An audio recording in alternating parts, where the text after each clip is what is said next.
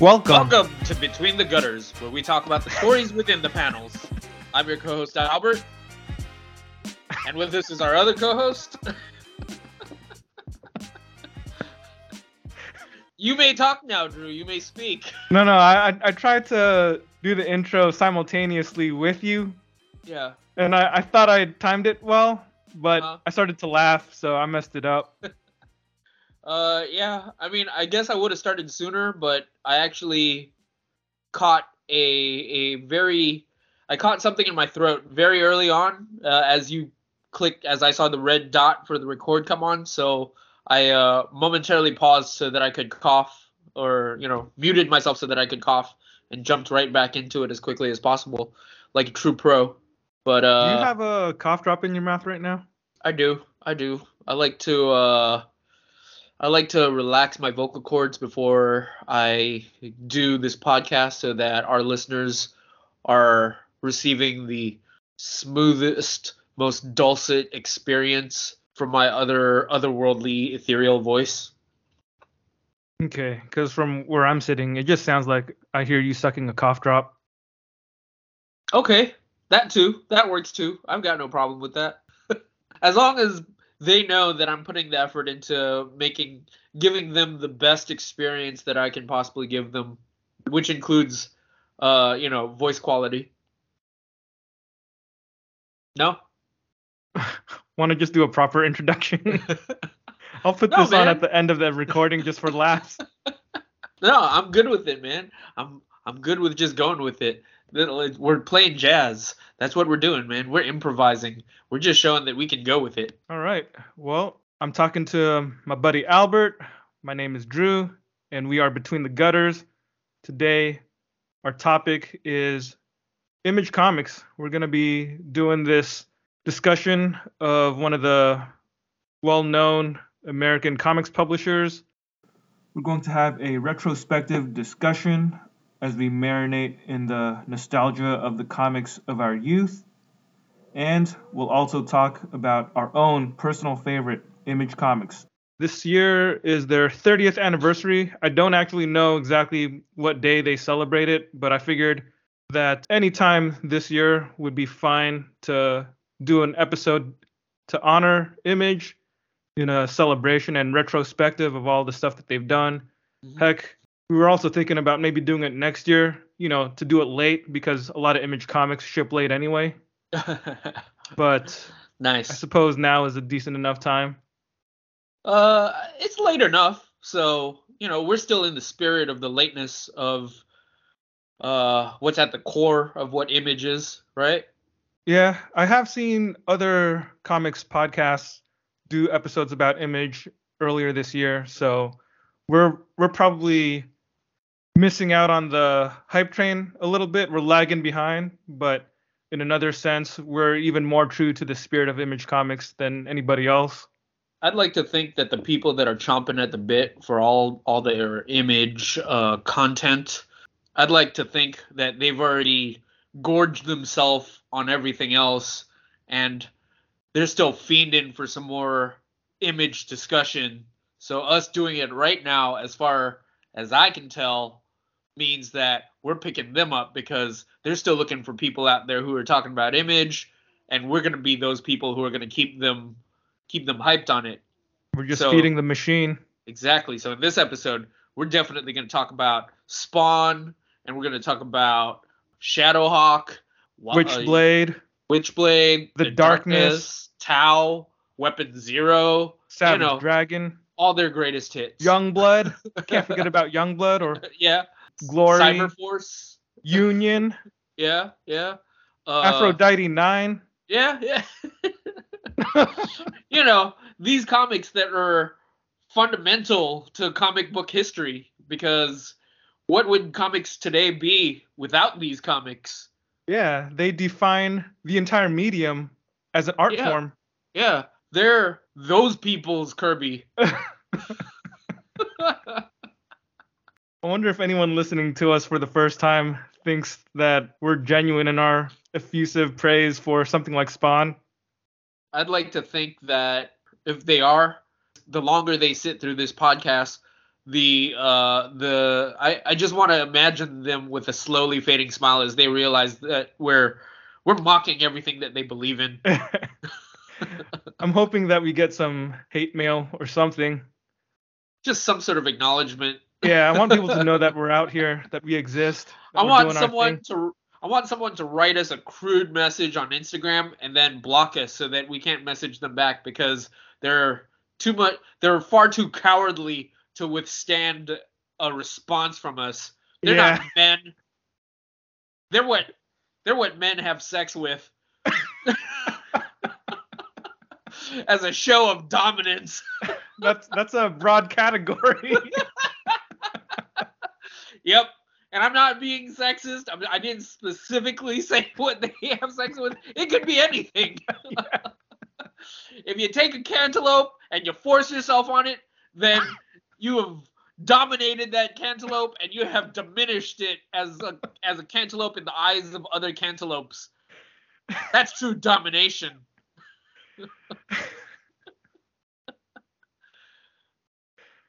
oh man, Yeah. not even seven minutes in, and you're already making me cry. Yeah.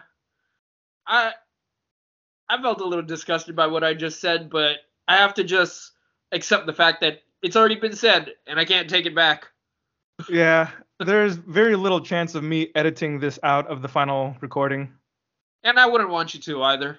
Like it's that's what the point of this podcast is. We're just going to put things out there. It's going to go out into the ether. You know, I'm not being malicious at least as far as I can tell.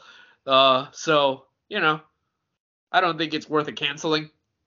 There are bigger and worse people out there to cancel. Come on. That's that's true, man. I've I've never seen you kick a dog or punch a child or anything. Yeah, right? I mean, otherwise it would have been on TikTok. exactly. I mean, if I was going to do those things, I would have done it for the likes. Yeah, that would be hashtag content for sure. Yeah, hashtag punch a child in the face. Uh, it, you heard it here first, kids. It's going to trend. yeah, maybe when we start our Patreon, that's the kind of thing that our patrons can see. They can pay money to follow your secret TikTok account and watch videos of you doing these awful things to living creatures. Yeah, it's just a it's just a catalog of just me being an awful human being, otherwise known as the internet. Yeah, Yeah, exactly. yeah. You get we can have a poll where people can figure out which kind of ist I am. Yeah, we could have a poll to figure out what kind of s- small creature will you kick today. Yeah, you know, I could be, you know, is it one of the big ones? Is it a racist, sexist? Only one way to find out. Join our Patreon. I'm gonna tell you right now, it's not one of the ones that you're expecting. oh man, now you got my mind just wondering what this ist you are. What is Uh, you, man? What ist is you? Which ist is I? Join the Patreon to find out, kids. uh, anyways, You to ready the to, talk about Image Comics? let's go for it, man. Let's let's imbibe. So Albert, for our listeners, how about giving us a brief history of Image Comics? Oh man. Oh shoot. I could try, but I really don't really have much to say. The best yeah, I I know. That's why I asked you. You said earlier that we were doing this like jazz and totally improvising, so I figured, even though earlier I told you that I'd come up with a brief history, I figured it'd be even funnier to let you do it. I could try. I don't know if I can just make comedy off the cuff like that. Well, on, on a very spec- particular topic, but I can. I'll I'll just try to do the history part, and uh, you you you come in after me and uh, fill the gaps. So, uh, let's see. Many Once an eon ago, at the fruition of man, at the dawn of man, when the first apes came upon the world and fornicated with one another to birth more apes, there was the initial branch of apes that would form the founding fathers of comics.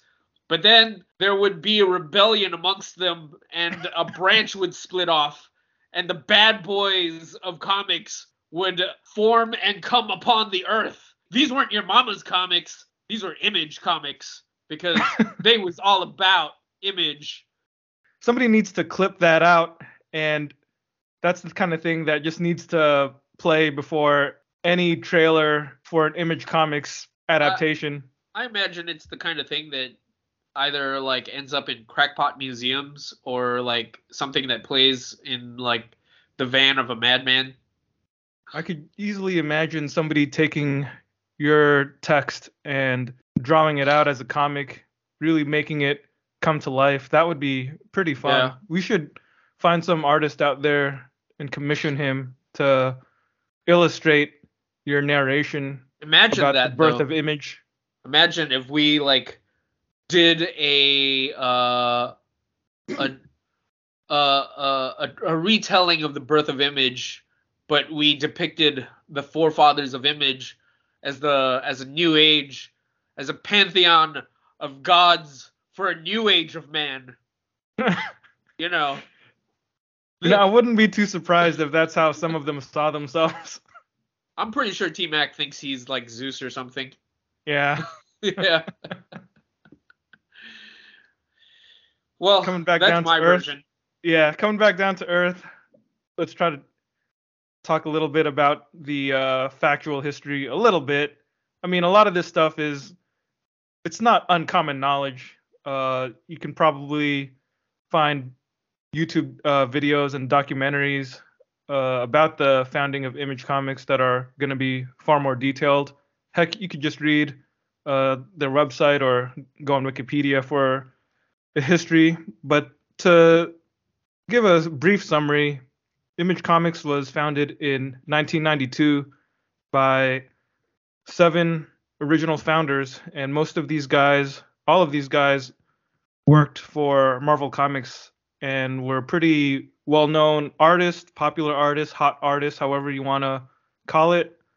But they were getting frustrated working for the man because they didn't have as much creative control and they definitely didn't own the things that they were creating. So when they failed to get a better deal from Marvel, they decided to just take their talents elsewhere and form their own company. We're So the taking our talents to South Beach. Just they just like LeBron, except uh, I think I don't think they went to South Beach. They didn't. I just wanted to. You said take their talents, and I just felt like that was an opportunity for me to quote LeBron, to Yeah. quote King James himself. Mm-hmm. Mm-hmm. the original founders, I'll just list them off here. Erik Larsen, Jim Lee, Rob Liefeld, Todd McFarlane, Whilce Portacio, Marc Silvestri, and Jim Valentino. And uh, the basic uh, fundamental principles of creating Image Comics was that Image Comics as a company would not own any creator's work. The creator would own whatever work that they made. Image wouldn't have any say over the intellectual properties that they created.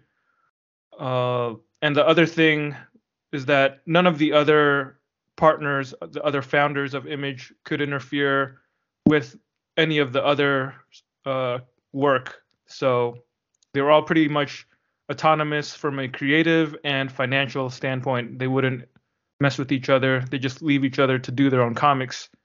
So there were originally seven of them. Uh, Whilce Portacio was the only one who did not form his own studio because I believe around that time he had a family illness that he had to deal with, so he wasn't able to take on that. But the other six all created their own studios and all saw, you know, different measures of success and continued to oversee not only their own cr- personal creations, but as time passed, they would also hire younger and other creators that they knew who wanted to create stuff uh, under their imprints.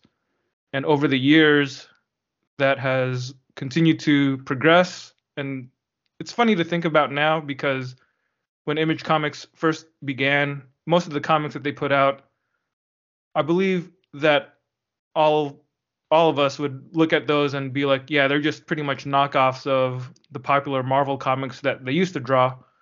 Yeah. And today, Image isn't really like that at all. I, I think creatively, there's a lot more respect there. I mean, artistically, uh, you know, from an artistic standpoint, we all have to acknowledge that the stuff that they do is often far more interesting and far more different uh, than your typical cookie cutter big two superhero stuff. They do a lot of comics in various genres. I mean, there's still definitely a heavy uh, kind of science fiction or fantasy and action feel to their comics. And maybe they're not always, I wouldn't say they're always publishing highbrow stuff because they're still publishing a lot of stuff that tends to appeal to as many people as possible. But they do publish a lot of comics in various genres, and a lot of it is really great. And that's the kind of stuff that I think you and I probably want to focus on. But uh, with that said, there is something amusing to talk about as we reminisce and think about the past of Image Comics and how they began back in the 90s. Yeah, yeah. Do you they, have anything to add about the history of Image at all? Or anything well, you want to say, any commentary about the company? I think my epic poem said everything that I know about Image Comics and their history and their founding. So it's fair to say that I know nothing of facts and figures uh, because that's just not how I live my life. Uh, but you did metaphorically you turned image comics into your personal cantaloupe as you gave your poem yeah i mean impl- the implication i'm imagining or assuming meaning that i fornicated with that an- cantaloupe. You, you dominated it. You dominated it. Right. I mean yeah I, I i would just say that i agree with what you were saying where yeah, very early on, a lot of their comics were they were definitely cashing in on the on the fact that they were known uh, known quantities and that uh, you know that they were doing a, a knockoff version of Venom or a knockoff version of the X Men or whatever they were working on. Um, and but you know they've evolved since then to become something to become an entity that's certainly taken more risk than what we're accustomed to seeing uh, mm-hmm. with Marvel and or DC. So yeah, that's that's all I'd really add. I don't I don't think uh, it's different at all from what what you were saying. Mm-hmm. I want to talk a little bit about each of the founders of Image just to see what your general thoughts on those individuals are and their work. So, tell me, what you, what do you think about Erik Larsen's comics, specifically around the time when uh, Image was starting? Yeah, I mean, I'd say that Erik Larsen is one of the artists who, I, I guess I'd say he he's of the group, he's the one that's made the the the longest lasting impression on me. Um, in a good way. Like I, I definitely have better feelings towards his art than I do towards some someone like T Mac. Uh, uh, actually, interesting. Uh, there's an interesting little anecdote that I have, which was there used to be a comic book store by our house uh, in in San Francisco, and I remember going there, and I don't know how true this is. It it might be I I don't even know if I'm remembering it right, but I remember going to this shop a lot because it was the closest shop to me at the time. It, like it was walking distance, and even then, it wasn't. It was maybe like a 20 minute walk or something like that. And the thing that I remember about this shop was at one point I. Oh, actually, never mind. I'm thinking of somebody else. what? Uh, I was in... built up all this anticipation, man. I I gotta at least know how the story goes, even if it's okay. Okay. Here's what I was gonna say. Like at the time, I was going to this shop, and I remember hearing that the owner of the shop was, I think, like in a relationship with Erik Larsen or had something to do with Erik Larsen or something. And I I will admit it got me sort of starstruck. But Oh. now that I'm actually thinking about it, it's not Erik Larsen. It was Art Adams. Oh, okay. Okay. yeah. Yeah, they're Yeah. two totally different people. Yeah, absolutely. So that's why I caught myself. But that that but that aside, his art was really good. Um, like I I do think that that version of Spider-Man, uh, you know, is one of the better versions of Spider-Man that still sticks out in my mind. Uh, I I collected that six-part Revenge of this. I think it's either Revenge or Return to the Sinister Six. I think he worked on both of them, but Yeah, we did an episode on one of those on Re- the Revenge of the Sinister Six. I think that was the one we did an episode right, on right. like a couple years ago. that was the one he actually wrote, from what I remember. Right? Yeah, he wrote Andrew that one, and then the Yeah. other one was uh an Amazing Spider-Man that David Michelinie wrote. Yeah. I imagine that that was far worse. Dang man, David Michelinie taking strays. He didn't do anything to you today. He just he existed. hurts. That, was enough. dang man, brutal. Yeah. But uh, yeah, I still think back and um, his version of Spider-Man and still sticks out in my mind as a really like dynamic and action-packed version of Spider-Man to look at. Um, his Mary Jane was she was just a very attractive woman, uh, quite buxom, I'd say. Uh, what was the other issue? The the one issue that whenever uh, I feel like I buy it every once in a while and then I'll I'll get rid of it and then I'll look for it or if I come across it again in like a quarter bin or something, I end up buying it again every time. But it's the issue where Cosmic Spider-Man fights the Tri Sentinel. Oh yeah. Yeah. Actually, come to think of it, that entire era of the cos the idea of Cosmic Spider-Man, like as an adult now thinking back on it, is a pretty silly idea, but at the time as a kid, the idea that Spider-Man would have these cosmic powers that would make him the most powerful being in the universe, I, I ate that stuff up, dude. Yeah, I man. Like I, I remember an older kid telling me about it, and I was like, he punched the Hulk into space. Whoa!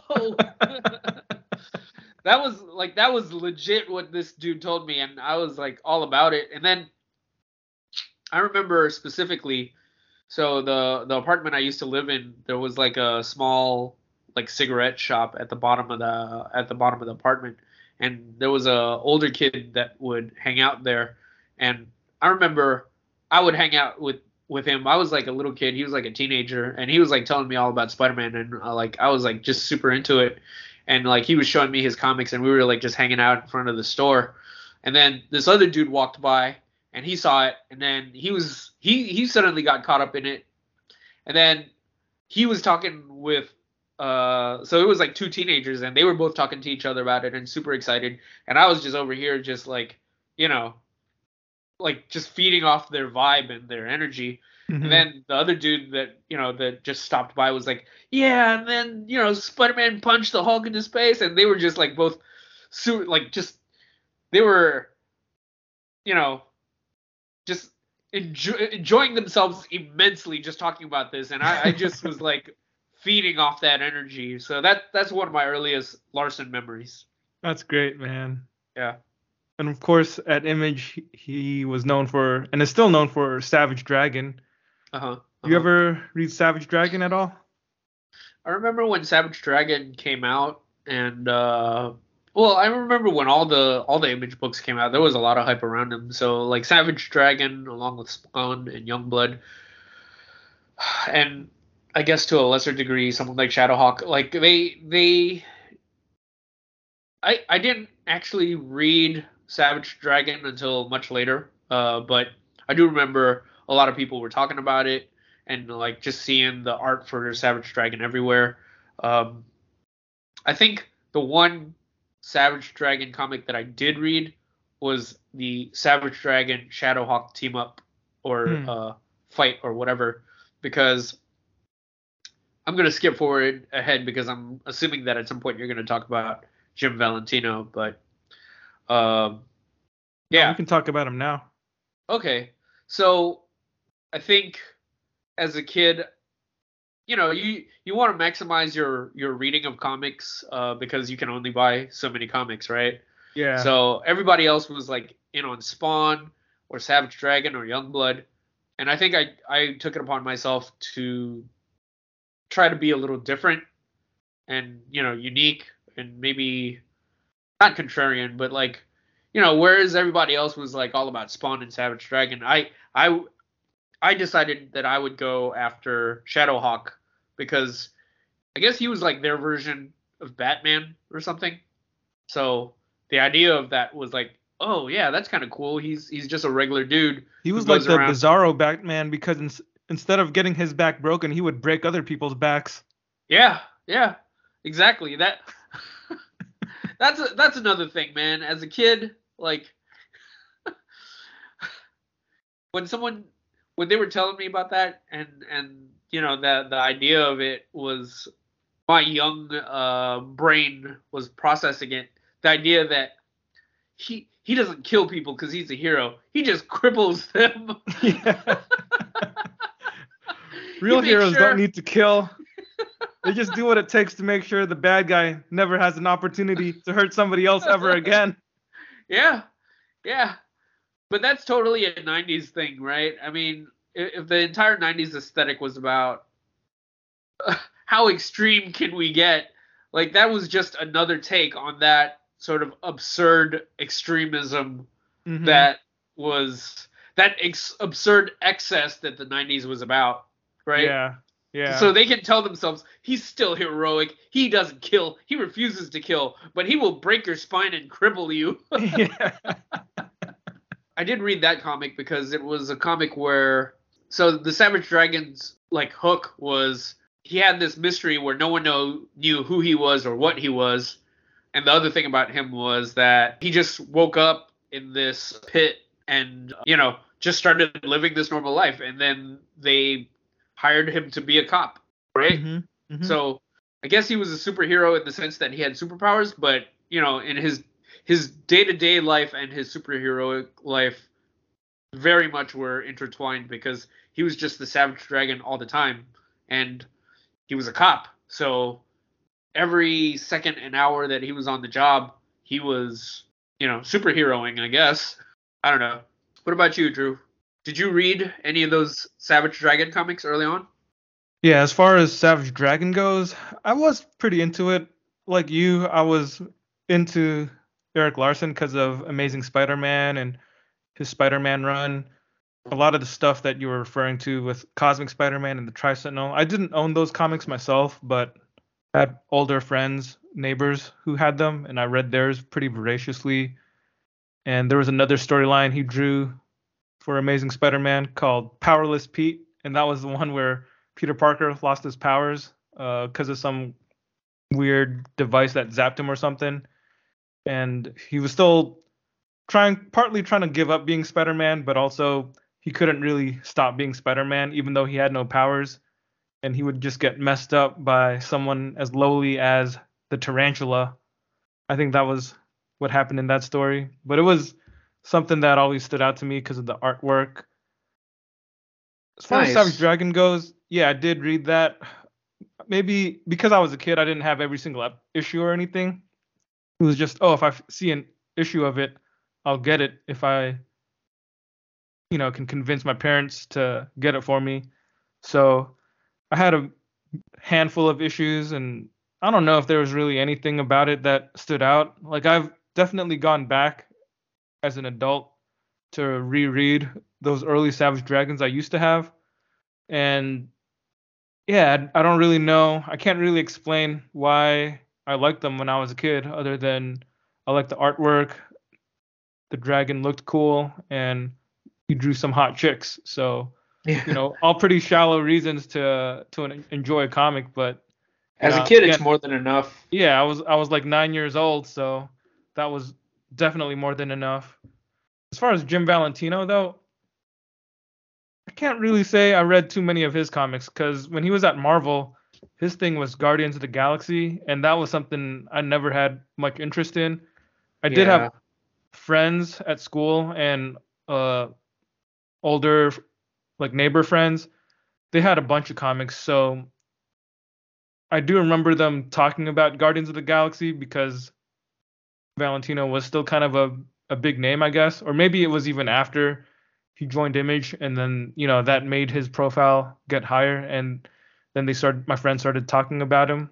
So I, I did see some of his Guardians comics, but it was it just was never anything that clicked with me. And then Shadowhawk, I don't really remember Shadowhawk too much.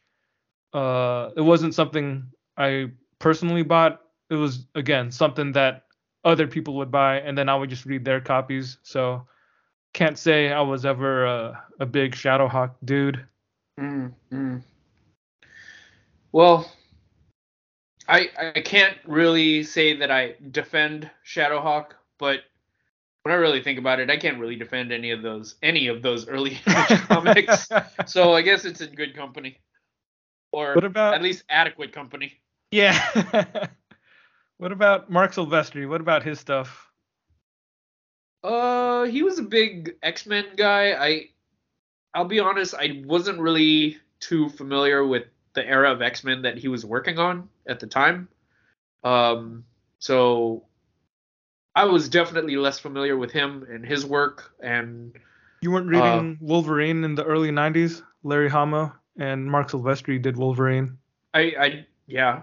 Um, again, just because I didn't really have access to a lot of comics at the time, uh, I, I just never really got around to reading too many Wolverine or or X Men. I think the X Men comics that I vividly remember are mostly the Kubert X Men, uh, Kubert and Lobdell X Men. Oh man. That's the era of X Men that I remember. uh, Okay. more more clearly, you know. So I don't even really remember this the the era before them, which was Jim Lee. uh, yeah, Jim Lee. Well, I guess I do remember a little bit of that, like because that that whole Jim Lee thing was a phenomenon. So it was it was hard to ignore that. But yeah. other than that, uh, yeah. But yeah, I, I was- I can't. Yeah, I was that- pretty into Marc Silvestri when I was a kid. Okay. Yeah, I had I had a lot of friends that were pretty into him too. Uh, but yeah, um, he he was definitely a name I was less familiar with compared to uh, T Mac or um, Erik Larsen for sure. hmm hmm Yeah, yeah. Yeah, I didn't read Marc Silvestri's Uncanny X-Men comics because I was a little bit too young when he was on those, but he definitely drew a chunk of Wolverine comics that I was very big on. I loved Wolverine a lot when I was a kid, and there was that one issue, uh, issue 50, the one with the die cut cover where it looks like his claw cut the cover. or his claws. Yeah. Uh, yeah, that whole stuff, all those issues were the Marc Silvestri era, and I was pretty into his art. yeah, yeah. And Cyberforce, uh, his image comic, that was one that I was embarrassingly a big fan of when I was a kid. Yeah, it, it was it was pretty bad, man. I it was one of the few trade paperbacks I owned as a wow. kid. Yeah. wow. Yeah. Okay. When you're a kid, spending like 10 bucks on a comic or however much a trade paperback It's a huge investment. Yeah, that was a lot, but I read that sucker to bits. And the funny thing is, is that trade paperback, the original one, it actually had a foil cover. So they did a gimmick cover for a trade paperback. And I read that thing so much, the foil just wore off. Man, I feel like nowadays, if you think about it, I we're in the era of gimmicky comics, and it's it's kind of weird that we don't see more gimmicky trade paperbacks or uh, hardcovers or whatever, right? Yeah. But whatever. I mean, I, I don't think a gimmick necessarily makes it a good comic. Obviously, Definitely not. yeah. Yeah, his Cyberforce was pretty silly thinking about it. It was another X-Men knockoff. So you had your guy who leader guy who was kind of like Cyclops who could shoot stuff, except I think this guy might have been able to shoot stuff from his fists. Yeah. Uh, you had the ninja chick, Cyblade, who was like Psylocke. Yeah. she was just like Psylocke except except she wore less clothes. Wasn't there a dude who had like two regular arms and then on one side he had like two cyborg arms? So it was like Close. three arms on one side. Close. There was actually I think this guy was the leader. His name was Stryker with a Y, and right, right. he he was like Cable, but you know how Cable was cool because he had one cyborg arm. This guy Uh-huh. was cool because he had three cyborg arms. He had like one normal arm on one side of his body, and on the other side of his body, he had three cyborg arms. yeah. It was pretty ridiculous. it's stupid. The asymmetrical style Yeah. was yeah, it, it's it's definitely the kind of thing that a kid would dream up. If, if Oh that yeah, guy don't, existed, don't in, Huh? uh, go ahead. I was gonna say, don't forget the Wolverine clone on on the team too, Ripclaw. Right. I was just gonna say if that cyborg, if that Stryker guy really did exist, I'm pretty sure every moment of his life would have just been hell. Yeah, totally. it's just like, Super I'm- unbalanced. yeah, exactly. I have to walk with all this weight on one side. I'm constantly having to balance myself out. Like, I, I'm just in constant agony. yeah. He's gonna have back problems. For sure, for sure. I mean, the funny thing about- about that was that there were just so many. There were a lot of teams in the Image universe, but all of them were some version of an X Force X Men ripoff. Yeah, exactly. know? That's what was popular, and that's what a lot of them made their Yeah. name on. Yeah. What about Whilce Portacio? Were you a fan of his stuff at all? Uh, I think at the time I was. I, I I think there was a period of time where I was talking myself into collecting his stuff, and it just never happened. And as a result, looking back now as an adult, I'm glad it never happened. you know. Hmm. Um, I'm trying to think what he worked on. Like the only thing that I really remember from him was the Heroes Reborn Iron Man, but that was like after Image. I don't really remember what he was prominent for. He did Uncanny X Men. He did that Okay. story that introduced Bishop. Oh yeah, you're right. Bishop is his creation. Yeah, people would. I, I felt like uh, uh so at, at the time I remember I was uh I think I was at the hospital because my dad was sick or something and I was just reading comics and one of the nurses came by and he was I think he saw that he, I was reading a comic and the guy was uh he was uh from the Philippines and he was you know just trying to like strike up a conversation about whatever hmm and then he goes oh you know you know uh, you ever read x-men i was like yeah yeah and he goes you know the guy that created uh, bishop is uh, filipino i was like oh I, I didn't know that i looked it up and i was like oh what do you know it's Whilce Portacio. okay Yeah, So- yeah. i guess that's my one memory of Whilce Portacio. I think he also did some X Factor comics back in the early '90s, but I I don't really remember those too well. It was all he- that stuff like leading up to the point when they relaunched the whole X Men line with the Jim Lee X Men number one. uh-huh. But I, I think he he was drawing some of the issues in that era. Yeah. Yeah, I I want to say that he was involved in one of those big X crossovers. I just don't remember which one. Yeah, I don't remember either. I'd have to look. He was the creator out of that group. He's, I guess he it was him and Valentino were the guys that I didn't really read too much of their work because yeah. because uh yeah it just never grabbed me for whatever reason even you when think- he came out with wetworks for image i think that was his first image book Yeah. i think by that point it had been so long since he had announced it that i lost interest Yeah. Like I mean, like you mentioned earlier, he uh he had some stuff happen to him, but it felt like whatever momentum he had coming out of uh Marvel and being one of the uh you know, bad boys of Marvel or whatever, one of the big names, heavy heavy hitting names to leave Marvel, right? And to strike out on their own. It, it's like you said, there was like a lot of buzz surrounding his work, but it just never really fully materialized and I just felt like he was always yeah just always behind behind the curve to the point where he just fizzled out yeah you know to this day I, I i don't even really know what he does now. I feel like I still see him get work here and there, but I can't really. Off the top of my head, I'm struggling to come up with something that I would point to as like, oh yeah, you should check out this comic by Whilce Portacio. I kind of wonder what his status, like whatever became of his status at Image. You know? I'm not too sure. I don't know the details of it, but Yeah. at least, at least he's a founding father, so I guess you got to give him respect for that. Yeah. Yeah. I mean, I just hope that he's taken care of in his old age.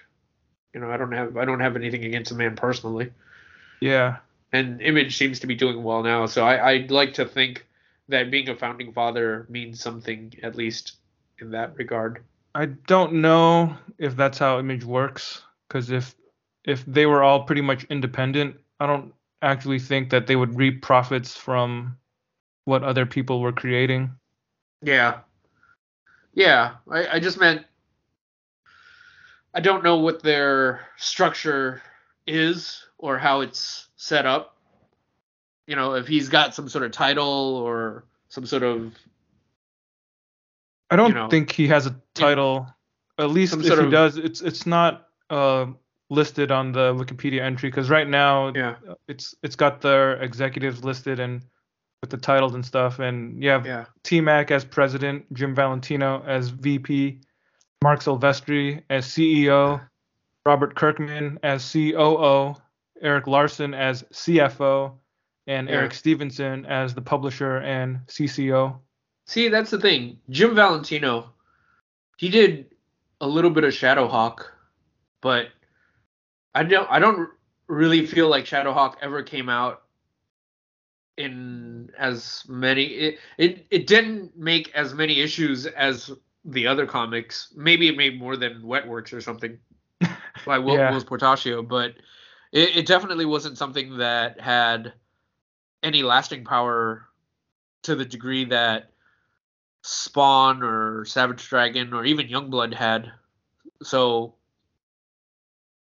but at the same time, Jim Valentino still has a title and he still works for the company. So, you know, even if Jim Valentino retires, I, I'm sure he gets something uh, because, like you said, he's listed as part of their organizational structure. Yeah, anyways, Yeah, I really, I really couldn't tell you how that all works. Yeah. That's that's a a bigger question than I can handle. yeah, fair, fair, fair, fair. Who else So you got? let's uh, talk about the final three guys. They're all probably the biggest names on the list, but we have Jim Lee, Rob Liefeld, and Todd McFarlane. What are your thoughts on those guys? Uh, quite frankly, the quite frankly, history has not been. Well, I guess in some ways, history has been good to them in the sense that a lot of people look at these three as uh as kind of legends, but in my personal opinion, they're all kind of terrible in their own way. um like I, I don't even mean as as uh as artist even though i'm certainly not a fan of any of their art at this point um but i'd say that what they did with their power their uh positions how they personally behaved and how they came off was not anything that necessarily endeared me to any of them Mhm. um, yeah, it, it's just a perfect storm of like all these things where if their comics, if they had been good people, then I would have been fine just considering their comics as this as this uh, anomaly where okay, maybe their art hasn't aged too well or whatever, but you know they they seem like nice enough people. I can I can kind of ignore the the quality of their work or their aesthetics or their bad taste or whatever, right? Sure. But it's just the combination of their talent or their lack of talent, lack of, uh, combined with the fact that personally, they don't seem like very good or nice people. Combined with the fact that I think their contribution to comics overall has been a mixed bag. You know, like you can say that T-Mac created Image, and in a broad sense, the creation of Image contributes more to comics overall, and that's a good thing. But if you look mm-hmm. at like what he did, like what what his style spawned. Uh, uh, pun. uh, yeah, like I, I don't know. Maybe it's a wash. well, I guess the the the comic book world is better off with Image than it is without it. So there's that. But looking at someone like Jim Lee and just what he's done over at DC, and maybe you could argue that he had paymasters that made him do things that he didn't necessarily want to do, but there's an entire era of comics at DC that I'm pretty sure he just ruined. His fingerprints are all over that era. Yeah, you know? the new 52. Yeah, yeah, and it's I don't know. I, I don't even know if it's fully. I guess it's recovered, but it's definitely not uh, where it was in in its glory days of of the early thousands. I, I certainly don't feel that way about DC now. Mm-hmm. And Rob Liefeld, just from what I've seen of him out in the world, he uh, yeah, he's just kind of a jerk. I mean, the guy, the guy, maybe you could say that he's not relevant anymore, and he doesn't really produce anything that's harmful, but the fact that he walks around with this sense of this ego despite the fact that he hasn't come out with anything really good in years uh that's pretty insulting mm-hmm, mm-hmm. like he created what colonel x or something like that a few years ago and you know the rest of us just kind of look at this like this is ridiculous this like does he think we're stupid this this is just kind of pathetic but it almost feels like he thinks that just because he created it, it makes it good. you know? Yeah it, yeah. it takes a certain level of obliviousness to to have that just attitude about yourself to look at Colonel X and not be like, this is obviously a cash grab or yeah. this is just so lazy on my part. I don't know. How about you? What do you think of those three? Oh, okay. I'll start with Liefeld since you were just talking about him, because I was also going to add that he has his own podcast, and if you ever listen to it, sometimes it does sound like he's just this guy who's railing at how comics are today. You know, like I've I've listened to some of his podcasts where he just talks about what he thinks about current comics, and it's it's rarely positive, or maybe I don't. Maybe he does have positive things to say, but I feel like more often uh, the things that get attention on his podcast are when he slams other people, um, and and it just becomes one of those things where it, it really does feel like he's out of touch with with reality. current tastes or reality yeah reality like all the all the stuff that he tends to praise tends to be the comics that he grew up on when he was a kid, you know? Like yeah. the stuff that influenced him. Like he'll he'll uphold those things as great and and just disregard a lot of stuff from the past 20 years as nonsense or or garbage or you know whatever derogatory category you want to throw them in. So I I can't really say I uh, have too much respect for his uh, brashness in that regard. But the other thing is, even though I never liked his art, not even when I was a kid, I was never into X Force or Youngblood and stuff. A lot of my friends were, so I would still read them just because. But I don't think I enjoyed them, and I certainly didn't ever try to hunt them down or try to own any of his comics myself. You never loved it in your heart. I never loved it in my heart. I just read it because everybody else read it and they owned it, so I could just read theirs.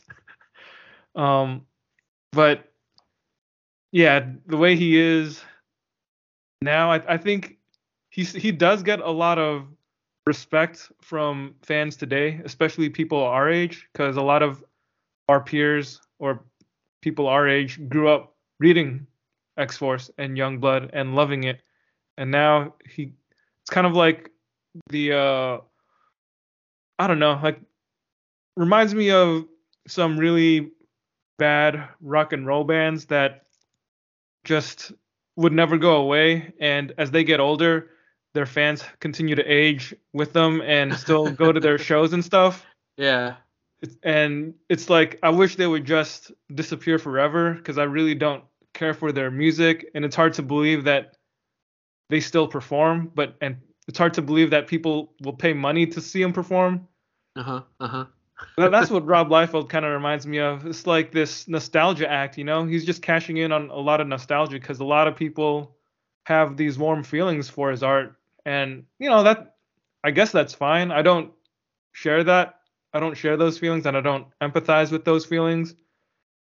But I acknowledge that there are a lot of people who do like his work, who value, you know, Deadpool and Cable and Shatterstar or whatever.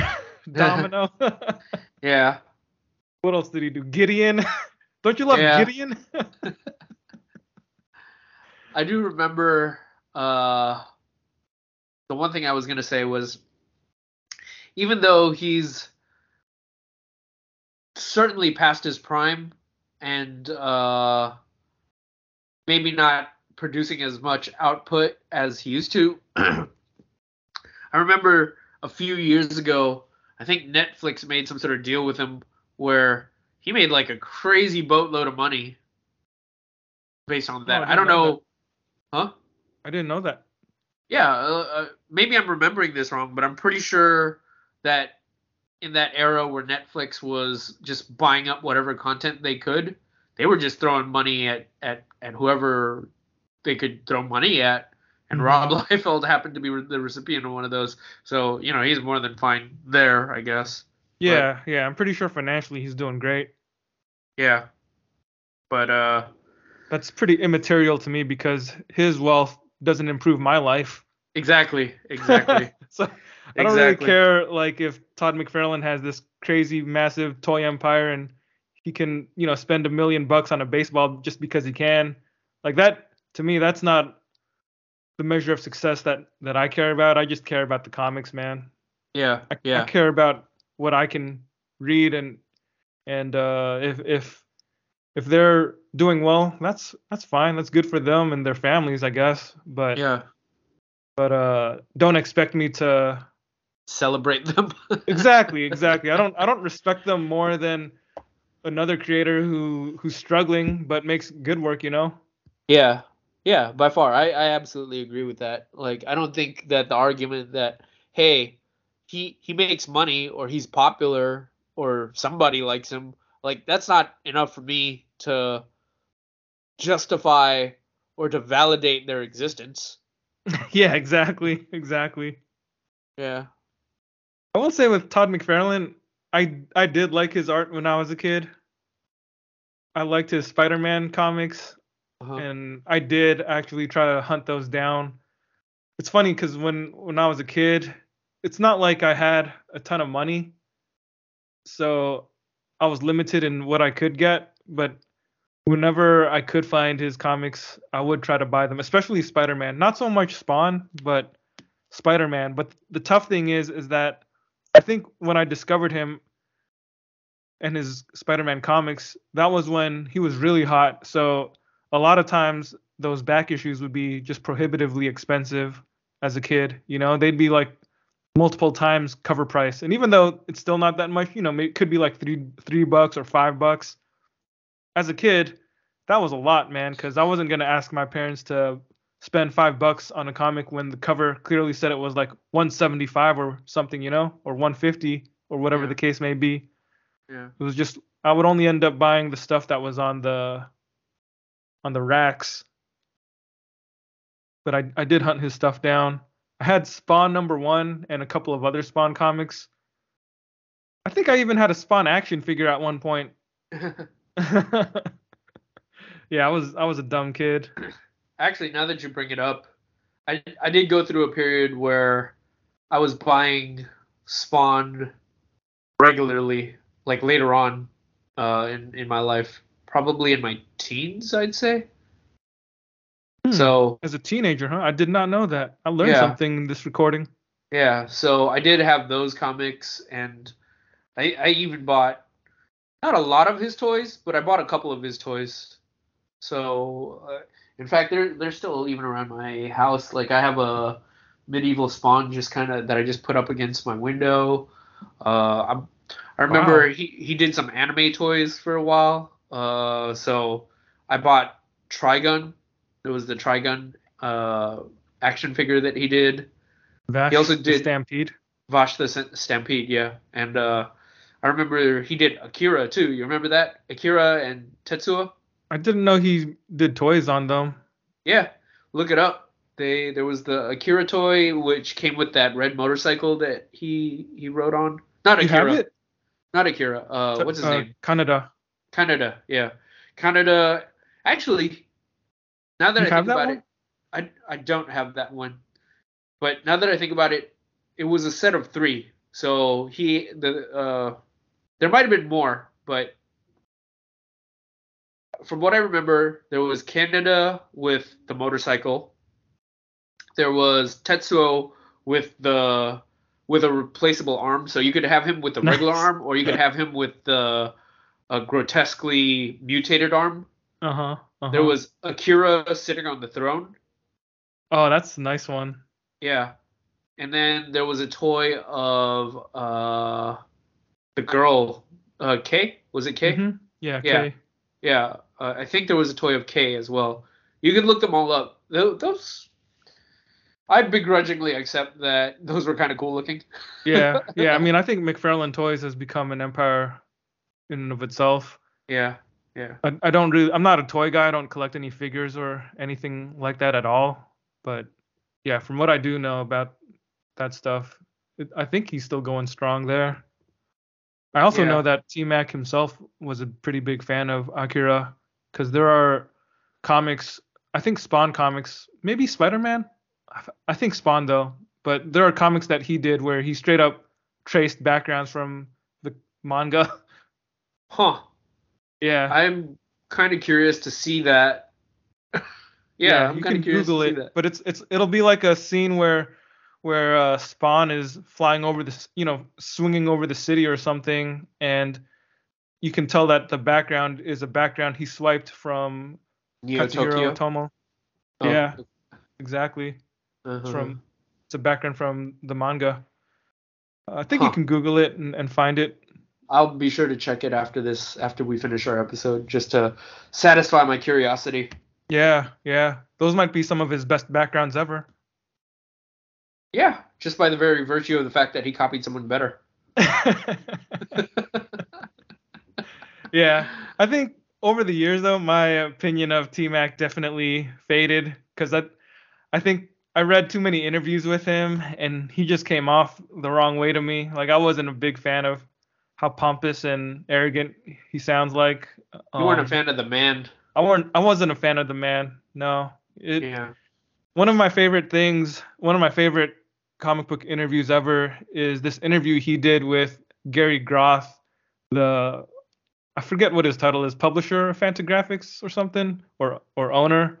But Gary Groth uh, also runs the Comics Journal, and back in the 90s when T Mac was at his peak, the two of them did an interview. And I don't know if you know too much about Gary Groth, but I think he's also kind of a pompous guy, and he's definitely one of those people who uh, isn't afraid to make other people feel stupid.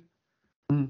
I guess because he, like his, I guess his whole thing is more like art comics, right? Because of it's fancy Yeah. graphics. You know, they do artistic comics. They're they're making comics that are art with a capital A. So that there's a lot more pretentiousness to it Mm. and I definitely read my fair share of Fantagraphics books, and I like what they do. But him as a person, like I, I probably wouldn't really have a whole lot I could say to him if I ever met him. You know, like he he just comes off as that kind of person where he uh, really didn't look favorably on people that didn't share his aesthetics and tastes. Yeah. So to see him do this full length interview with Todd McFarlane, it was pretty entertaining stuff to me, man. Like they're just two really egotistical blowhards that are just going at it against each other. yeah. There- like from what from what I remember, there was this one point where they were talking about uh, T Mac's art or his comics and just what he's been able to accomplish. And uh, T Mac was talking about how he was pretty proud of what he's done with Spawn. And then Gary Groth asked him, "You're actually proud of your work?" And the way that he said it, it, it, it was like obviously sarcastic or you know just in shock and unbelief that somebody could be this clueless as to be proud of creating Spawn. but the funny thing is, is that when T Mac responded, I think he took it at face value and he's like, "Yeah, I'm really proud of what I did." He was yeah, he was oblivious to his uh his condescension. exactly, and and that's that's what makes it funny. So for anyone listening, I think you can still find that interview online on the TCJ website. So just Google Gary Groth, Todd McFarlane interview, and you should be able to find it. it it's it's pretty entertaining stuff. That's pretty funny. That's pretty funny. Just the idea of just two jerks just having a penis measuring contest with each other about who who's the better person. Yeah, I, I remember you showing me that interview and I could be remembering this wrong, but I want to say that p- there's a part of it where the conversation begins to revolve around, you know, essentially what justifies what qualities or metrics do we use to justify uh your work as an artist, right? hmm hmm And I think at one point, I forget exactly what T Mac says, but you know, he says something to the effect of, "It makes a lot of money. What, like, what? How else? It's popular. What else do I need to? What Yeah. else would I need to to to justify the existence of my work? exactly, You exactly. know, and and Gary Groth just kind of." You know, he takes the extreme opposite opinion, which is uh, you could almost hear him scoffing and saying something like, you know, how pedestrian, you know? exactly, exactly. I mean, I, he he does have a good point there because it's like, who in their right mind would would think that something like Spawn is a better comic than Love and Rockets just because Spawn sells more? Yeah. Yeah. Like, I think in terms of his argument, I'm more inclined to agree with Groth, but because he's just such a massive dick, I, uh, I couldn't, I couldn't in con- good conscience ever give him that validation, Yeah, knowingly or unknowingly. That- that's why it's entertaining to see the both of them talk to each other. yeah. Yeah, man.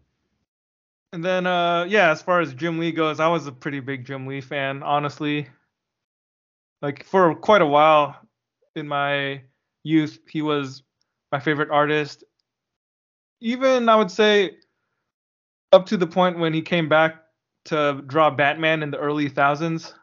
I think that was a, a draw for me. We talked about Hush earlier Uh. this year in one of our episodes, and you know, I don't need to repeat all that, but he's he's definitely not really one of the guys that I care for anymore. I mean, Yeah. at, at the time, you know, he was what got me hooked on comics with his X Men comics, and I, I really did like his X Men. I'm thinking of the X Men number one that he did. Like that that whole run of X Men was something that I collected uh, as as long as I was able to when I was a kid. Yeah. And his designs for those characters, the costumes, that was pretty much the definitive look for a lot of people because that's what they did for that's what they used for the cartoon. hmm hmm I'll admit that I liked Omega Red. I liked him a lot. He had a cool name. He Yeah. uh he he had a cool design and he had those tendrils. I was like, okay, that's cool. Yeah, yeah, pretty unique character. Yeah, but Good uh, addition. but uh, yeah, I can't say that his work has aged well. And the longer that he's stayed in comics and the more that he's done, it, it just it does feel like he's done more harm over time than good. Yeah, It's it's it's definitely a case of diminishing returns. yeah. So with Jim Lee, I also want to add that the probably the thing that he was known for with Image at the time they launched was Wildcats, which was also a bizarre title because the cats in Wildcats was an acronym that stood for Covert Action Teams. It was just so so extra, you know, like why do you need to make that an acronym? they're wild. They're the wild covert action team. the Wildcats. Because acronyms are cool. That's how. That's what makes them serious, right? It- Yeah. It's, I think that know. was the idea. yeah. But I, I was a pretty big fan of Wildcats when I was a kid. I, I gotta be straight up. I had most of the first few issues, and then I ended up getting that was another trade paperback that I owned when I was a kid, just because I was that big a fan of Wildcats. I wanted to have the whole story. Um, I collected it. Maybe I missed issues here and there, but I tried to collect it when I could find it. And then at one point, when I was getting back into comics in my either really late teens or early 20s, I ended up finding a bunch of his. I found his entire run of Wildcats for super cheap at the store uh, near my university. So I ended up buying that, and I think I still have them. I Whoa. I've got a pretty big run of Wildcats comics. For some reason, I haven't been able to get rid of them yet. that's a that's a guilty pleasure, man. it is guilty, man. I don't know if it's a pleasure, but it, it's guilty for sure. Right, right, right. For sure. I, I I think I keep it just because it's nostalgic, and I actually do think his Wildcats comics are probably his best art. I think it's better art than his X-Men stuff and the stuff that he's done in the past 20 years. In terms of the story, they're all pretty bad stories. He can't write worth crap, and his uh, most of the people that he got to help co-write his stories, they weren't any good either. Mm. So there's no real value to rereading them. It's just that sometimes every couple years I'll pull them out and just look at them for nostalgia. to remind yourself. yeah, to remind myself this is what I used to like. yeah, don't ever revert to that. Yeah. now that you mention it, though, you did get me thinking. I do remember a friend of mine at the time was, uh, I mean, this was a few years after Wildcats, but uh, I remember they were making a big deal out of it because he was starting a new comic called, I think it was Divine Right. Yeah, I think And that- wrote that one. Yeah, Wrote So I do- it. I do remember getting a few issues of that. Maybe even That the trade paperback. It was bad. Yeah, it was bad. Yeah, yeah. He's made a lot of. I think out of all of the founders, his the stuff he created at Image felt like it lasted a while though, just because even to this day people still kind of do stuff with some of those characters, and that I, I mean, of course, Erik Larsen's still doing Savage Dragon. Todd McFarlane still has Spawn. Like those are the two long running ones, but Jim Lee's stuff, like it feels like every few years somebody's trying to do a new take on Wildcats Yeah. or Stormwatch. Mm. As far as his art goes too, um, yeah, when he came back to doing stuff like Batman and all the other DC stuff, like I, I wasn't very, I'm not into it now. At the time I was, and and as years passed, I think the more I reread his stuff, the more I realized I didn't really like it. Maybe you could say that as an artist, compared to the other image characters, uh, creators, he was probably the one who had the best sense of anatomy.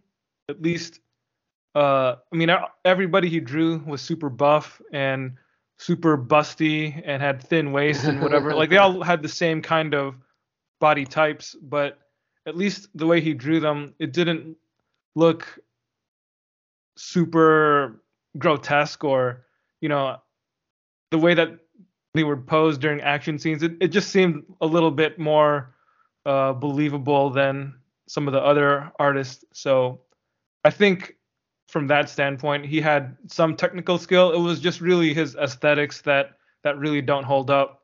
Mm. Mm. His, Like- and his sense of costume design is really bad. Like all the stuff he did, like you were saying with the New 52, that was those were all some really bad costumes. Yeah, but it it still feels like people. I don't know if it's quite. I think people still do love his stuff. Yeah, yeah. Like I don't know if it's quite to the same fervor as it was when they made a big hoopla about the fact that oh Jim Lee's coming back to comics, mainstream comics by doing Batman or whatever. Like but you know, when when they announce that he does he's going to do something, it always feels like it's uh I guess it, it's they I guess they keep giving him work. So and they keep making it seem like it's a big deal when when he does like a cover or something. So I I don't know. I, I guess he's still popular.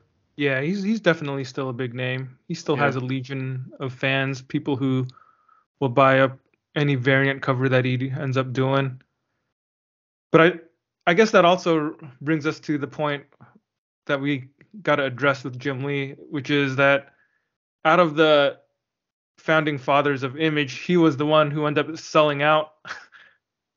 like the whole point of their of founding Image was to maintain creator ownership of their characters, and he was the one who sold his studio and all their properties to DC Comics in the late 90s. Yeah, yeah.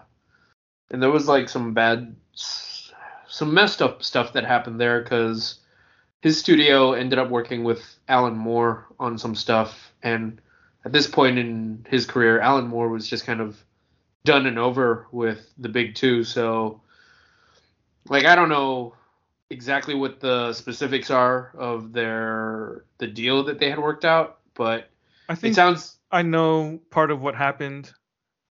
So yeah, so Wildstorm Comics was Jim Lee's studio at Image, and they had started an imprint called America's Best Comics, which was going to be for Alan Moore, because Alan Moore had also already done some stuff for Image Comics in the mid '90s, early and mid '90s. He, even did a couple of of things for uh, Jim Lee's creations, like he wrote some Wildcats and did a Wildcat Spawn crossover and a few other Image comics. There was something called 1963 that Alan Moore wrote, which was really a precursor to the types of stuff he would do in America's Best Comics.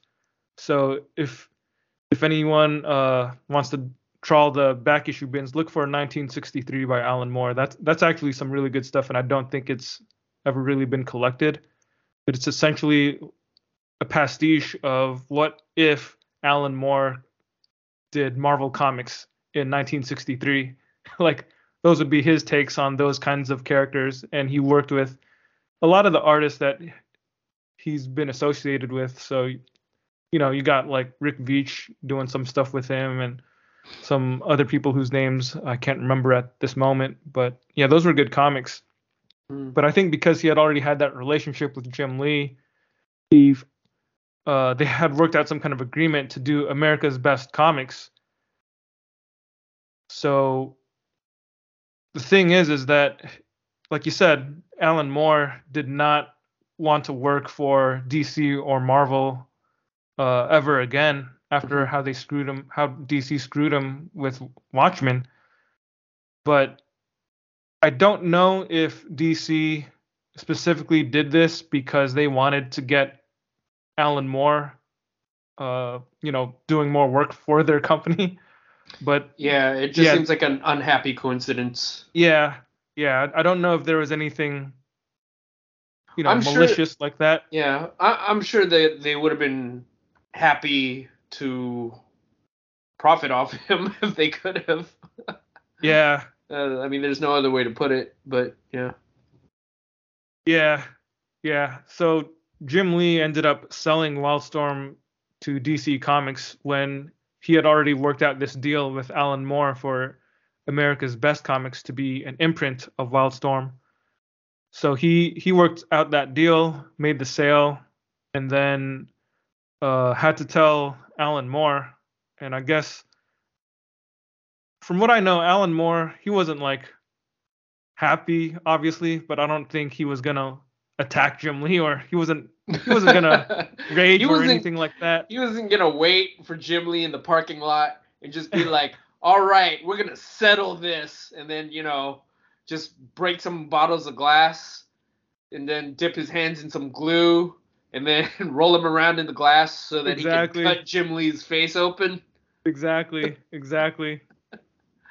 Oh man. But yeah, Alan Moore, he, from what I know, he thought about what to do with America's Best Comics because he he did have his principles to not work for DC again. But I think because he had already set all this stuff up with his artistic collaborators and even a couple of other writer friends to do these comics, it just I think he felt like if he walked away, then he would screw all these other people over, and they didn't deserve that.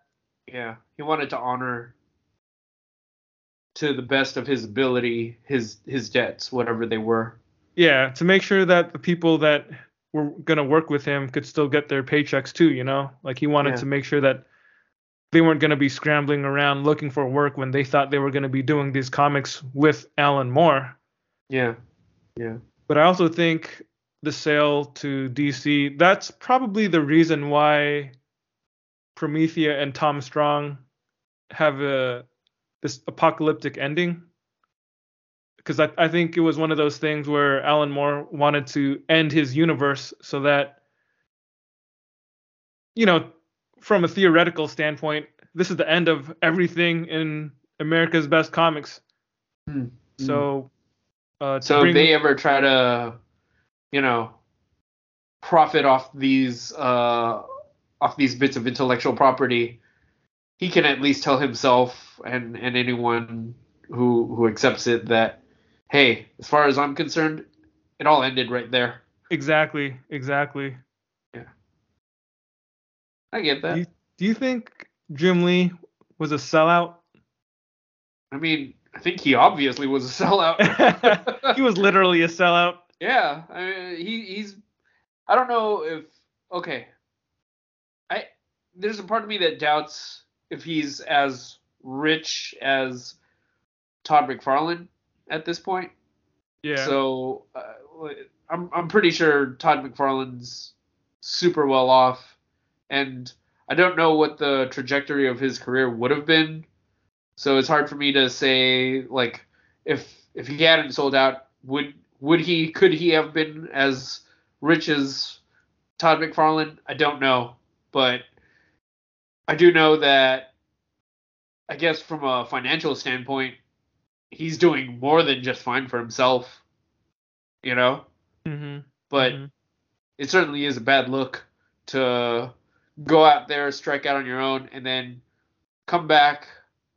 And not only do you come back in a small way, you come back in the biggest way possible by by being integrated into the man, into the into the infrastructure of the oppressor itself. yeah. You know, like that's yeah. Just in terms of optics, that's you don't get to be any more of a sellout than that. Mm-hmm. Mm-hmm.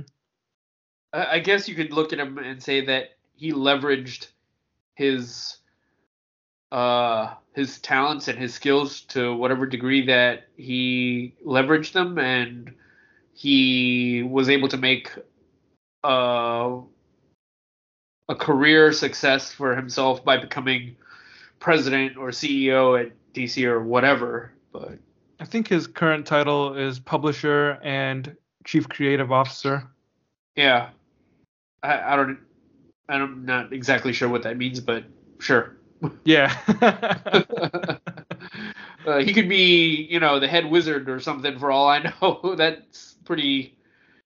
It, it's kind of point, meaningless it- to me. yeah. At this point, it almost doesn't really matter because it feels like with all the stuff happening with Warner Brothers Discovery, there's someone higher up there that will be making any decisions Yeah. anyway. Yeah, he's he's just the last guy that they fire. Yeah, exactly. yeah. You want to get into the comics? One more Or- question for you, man. Yeah. uh, these early image founders and their comics and i think it's pretty clear that while both of us on some level may have enjoyed some of their comics at the time when we were kids looking back at our kid selves we don't really have respect for the taste that we had back then I think that's fair. yeah so let me ask you this how has your view of image comics shifted over the years like how do you view image comics today Hmm. Hmm. Quite honestly, um, I think Image did have.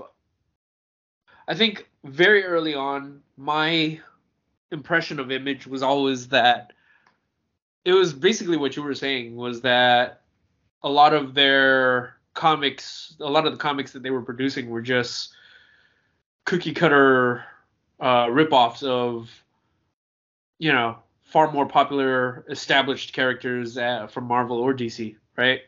right But and it did feel like their house style was pretty prominent in those early years. Even even the stuff that you know they came out with that was quote unquote original stuff. Uh, you know, stuff like the Witchblade or Darkness or Tau or a- anything in that era of of comics that they were putting out Mhm. a lot of that stuff I- i can't say i definitely wouldn't say that that was a good era for for comics but for, for them for for image right and if image had continued on that path where this was what they were producing uh very just uh stylized and art intensive comics Mhm. uh, you know, if that had if they had just stuck to that house style, I probably would have written them off uh, if if they were still doing that stuff today.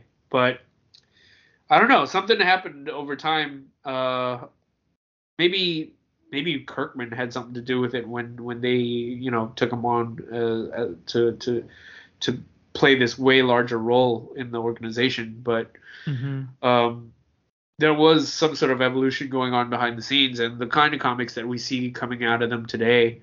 I, I mean, we still see the occasional, like whatever, right? Darkness, darkness comic, or I, I don't even know if Fathom is them, but uh, you know, I think uh, wasn't there recently uh, another relaunch of Cyberforce or something? yeah, probably. Uh, like, I, it's still not something that super interests me, but their library has expanded so much and they it really does feel like they have not pigeonholed themselves into getting creators that adhered to their specific style or aesthetic it's really a pretty broad uh swath of artists and styles that they've invited into their wheelhouse. So you know, uh, as we talk about the various image comics today, like we'll touch on a lot of the the new things that they've introduced, things that we probably would not have ever gotten to see in Marvel or DC, and had it not been for Image, uh, you know, we we we wouldn't be able to experience these comics uh, at all. Mhm. So, so yeah, like I mean, I mentioned earlier that T Mac as a person and uh, his lasting legacy, uh, you know, from something like Spawn, probably isn't great. Uh, he he might have birthed a thousand Spawn copycats. I can't say that any of them made it as big as him, uh, but and and I can't say that his followers are people that I necessarily have anything in common with uh you know his his stands or whatever you call them But yeah. but I think wrapped up in that legacy is the is is the fact that it's bigger than just Spawn or the comics like Spawn that followed in the years after. Like the the bigger uh, part of his legacy, and maybe you could say this was an unintentional consequence of it was that we did get Image Comics, and because of that, Image Comics, like I was saying earlier, like we're better off for having Image Comics the way it is now than to be without it. Yeah, definitely. I think Yeah. I think by some sales metrics, Image Comics is probably the number three American comics publisher Uh huh. in America. Uh, just, you know, after Marvel and DC. I think if we, I don't know how things will change if if we were to factor in like the book market or or uh, include things like manga. I don't. They probably would would drop, but you know they're they're a big player, and I think one of the most important things that they offer is, from what I know and understand about how they operate, I think they offer the best deal for creators in terms of creator ownership.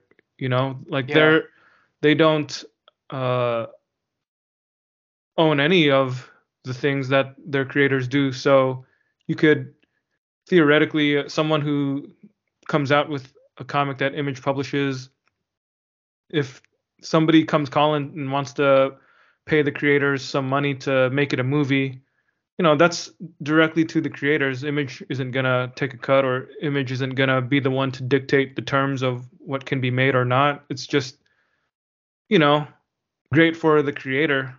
Yeah, it's it's an environment that fosters creativity, that encourages creativity. Exactly, exactly. Yeah. Because they're they're doing it for themselves, and I, I think it's it's even to the point where it for a lot of image books that don't become big hits, I think creators actually can take a loss on those.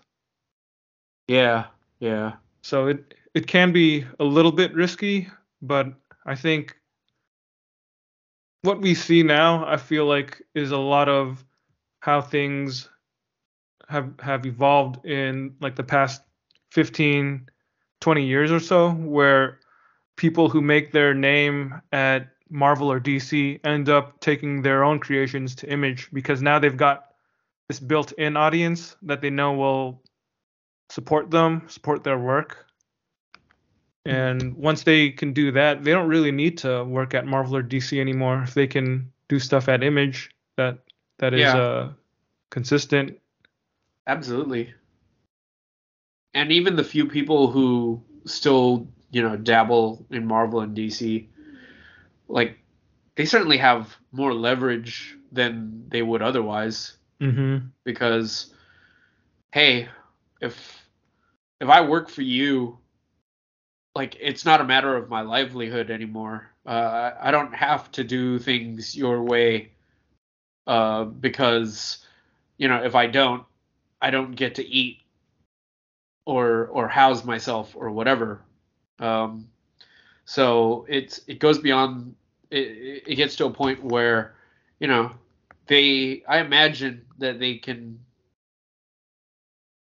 stand up for themselves just a little bit more and be able to say, you know what? If I don't want to work here, I don't have to work here. Yeah, exactly, exactly. Yeah.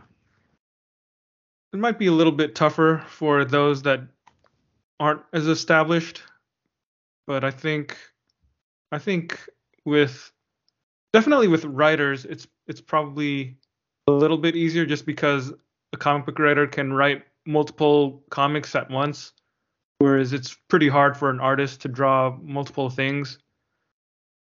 So I've I've heard that uh like I, I th- remember listening to some other podcast and Chip Zdarsky was talking about Kaptara and how he basically took a loss on that because not enough people bought the comic, but the money that he did have uh, ended up going to pay the artist, you know, because he was still able, Zdarsky was able to write other comics at the time, and I think he was already working at Marvel.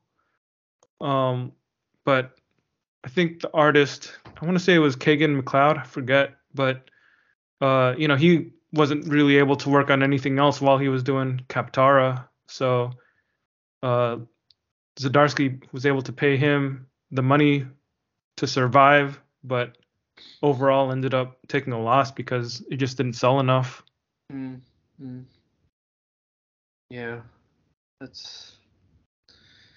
I mean, I guess that's the upside and the downside of that model, which is you're you have the creativity, but you're kind of gambling on yourself. But but hey, when it hits, it it hits big.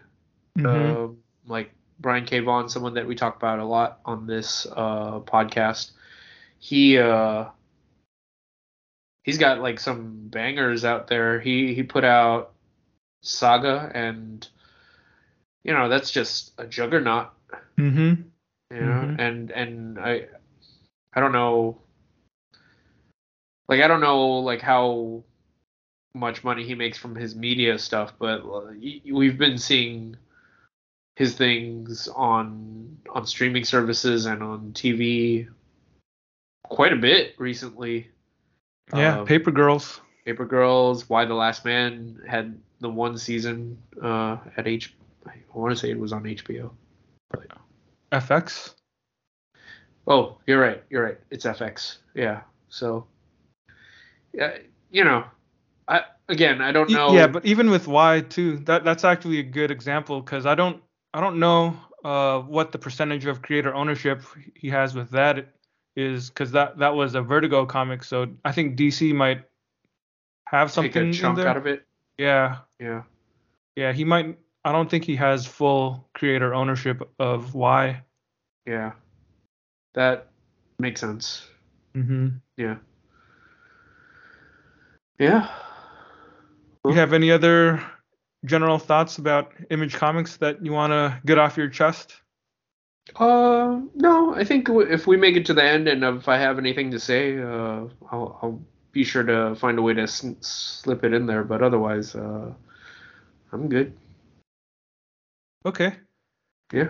So at this point, I think we can share our lists of our own personal favorite image comics. How's that sound?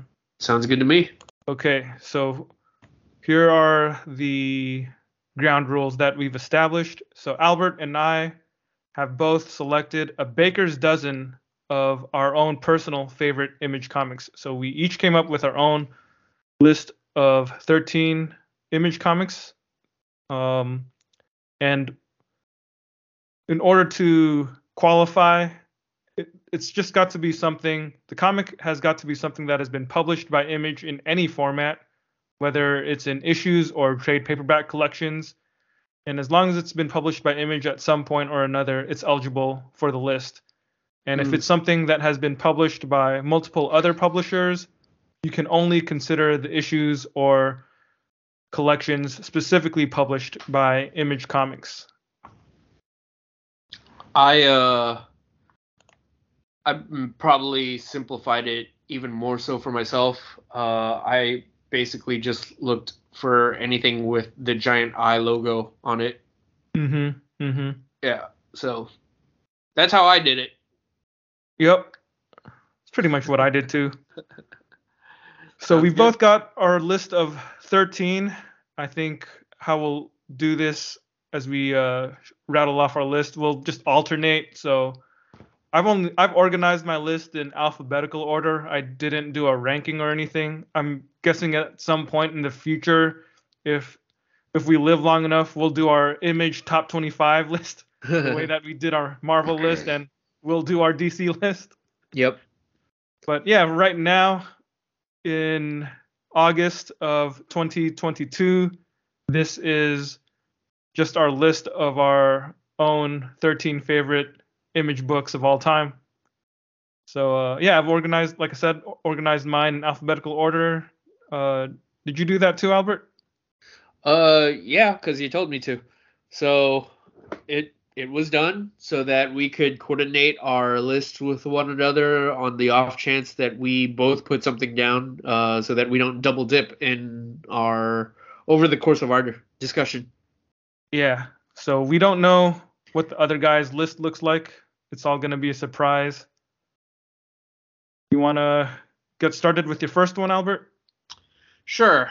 Uh, like you said earlier, this wasn't a list that I uh, ranked or gave any sort of ranking to. I just kind of, I'll be honest, I just uh, went to the Image website and I looked through their entire archive archives of uh, of of comics that they've written up to now, and uh, my process was to just pick everything that sounded familiar, put it on a spreadsheet, and then just by process of elimination, just remove everything uh, based on my gut feeling as I was going. So that's how I did it. So my first comic that I've chosen is Airboy by James Robinson Oh. and art by Greg Hinkle. Okay. So the interesting thing about this is, I, have I've been in the process of purging my library lately, and it was something that I was looking at and thinking about, and I was considering getting ri- rid of it. It's just like four issues, right?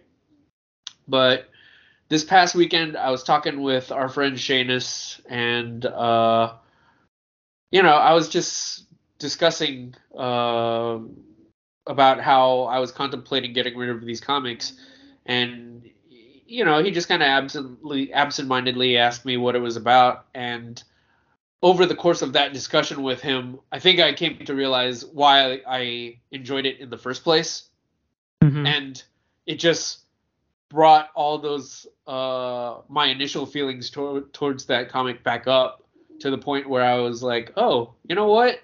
There was something worthy about that comic book when I first read it. Where even now, all these years later, um, even though the details aren't super clear to me, I still generally have an idea of what it was that I had read. So the thing about Airboy is it's about a fictionalized version of James Robinson. Uh, it, it's a comic where he's writing about himself, and it's about him writing a comic book character that comes to life and his interactions with this comic book character. But really, the meta story of it is it it's a story that came out in a time where James Robinson was the guy who wrote the script for the League of Extraordinary Gentlemen movie, and this was something that was just critically and uh, almost universally panned by everyone. And I think it really affected him in a pretty negative way. It it might have messed him up pretty badly actually, to the point where when he wrote this comic, it it became a form of therapy for him to work out his inadequacies, you know, him being able to interact with this character, interact with fiction in a way that allows him to unpack these feelings uh all these negative feelings that he had just accumulated from this movie that he was associated with that just was so bad, you know? So I do think it's an interesting piece of work. Um, from what I remember, there were some things about it uh, that reading it in 22, 2022 might not be uh, politically correct or uh, acceptable, but uh, you know what? I, I I I think that as a writer, he he had to work some things out, and I don't think that those things disqualify it as a piece of work on its own. Mhm. Mhm. So that's that's what I would say. So that's that's the first comic on my list. Airboy, James Robinson and Greg Hinkle. Yeah, that's a good piece of work. I remember reading your comics, your copies of it. It was pretty fun stuff, man, and uh, definitely a very biting sense of humor too. Yeah. I think yeah, I think I just really appreciate talking with Shanus about it. Like I was surprised by how much I remembered about this comic actually. Mhm. Once once we we talked about it, just how much I was able to recall, and I think that's the thing that made me decide to put it on the list was there are other things on on my list that I'd probably say are more recognizable just in terms of uh you know the name recognition of the people that worked on it or just even the title but I certainly can't recall it as vividly as I do as, as I did Airboy you know Mhm. Mhm. so so there we go take from that what you will Yeah.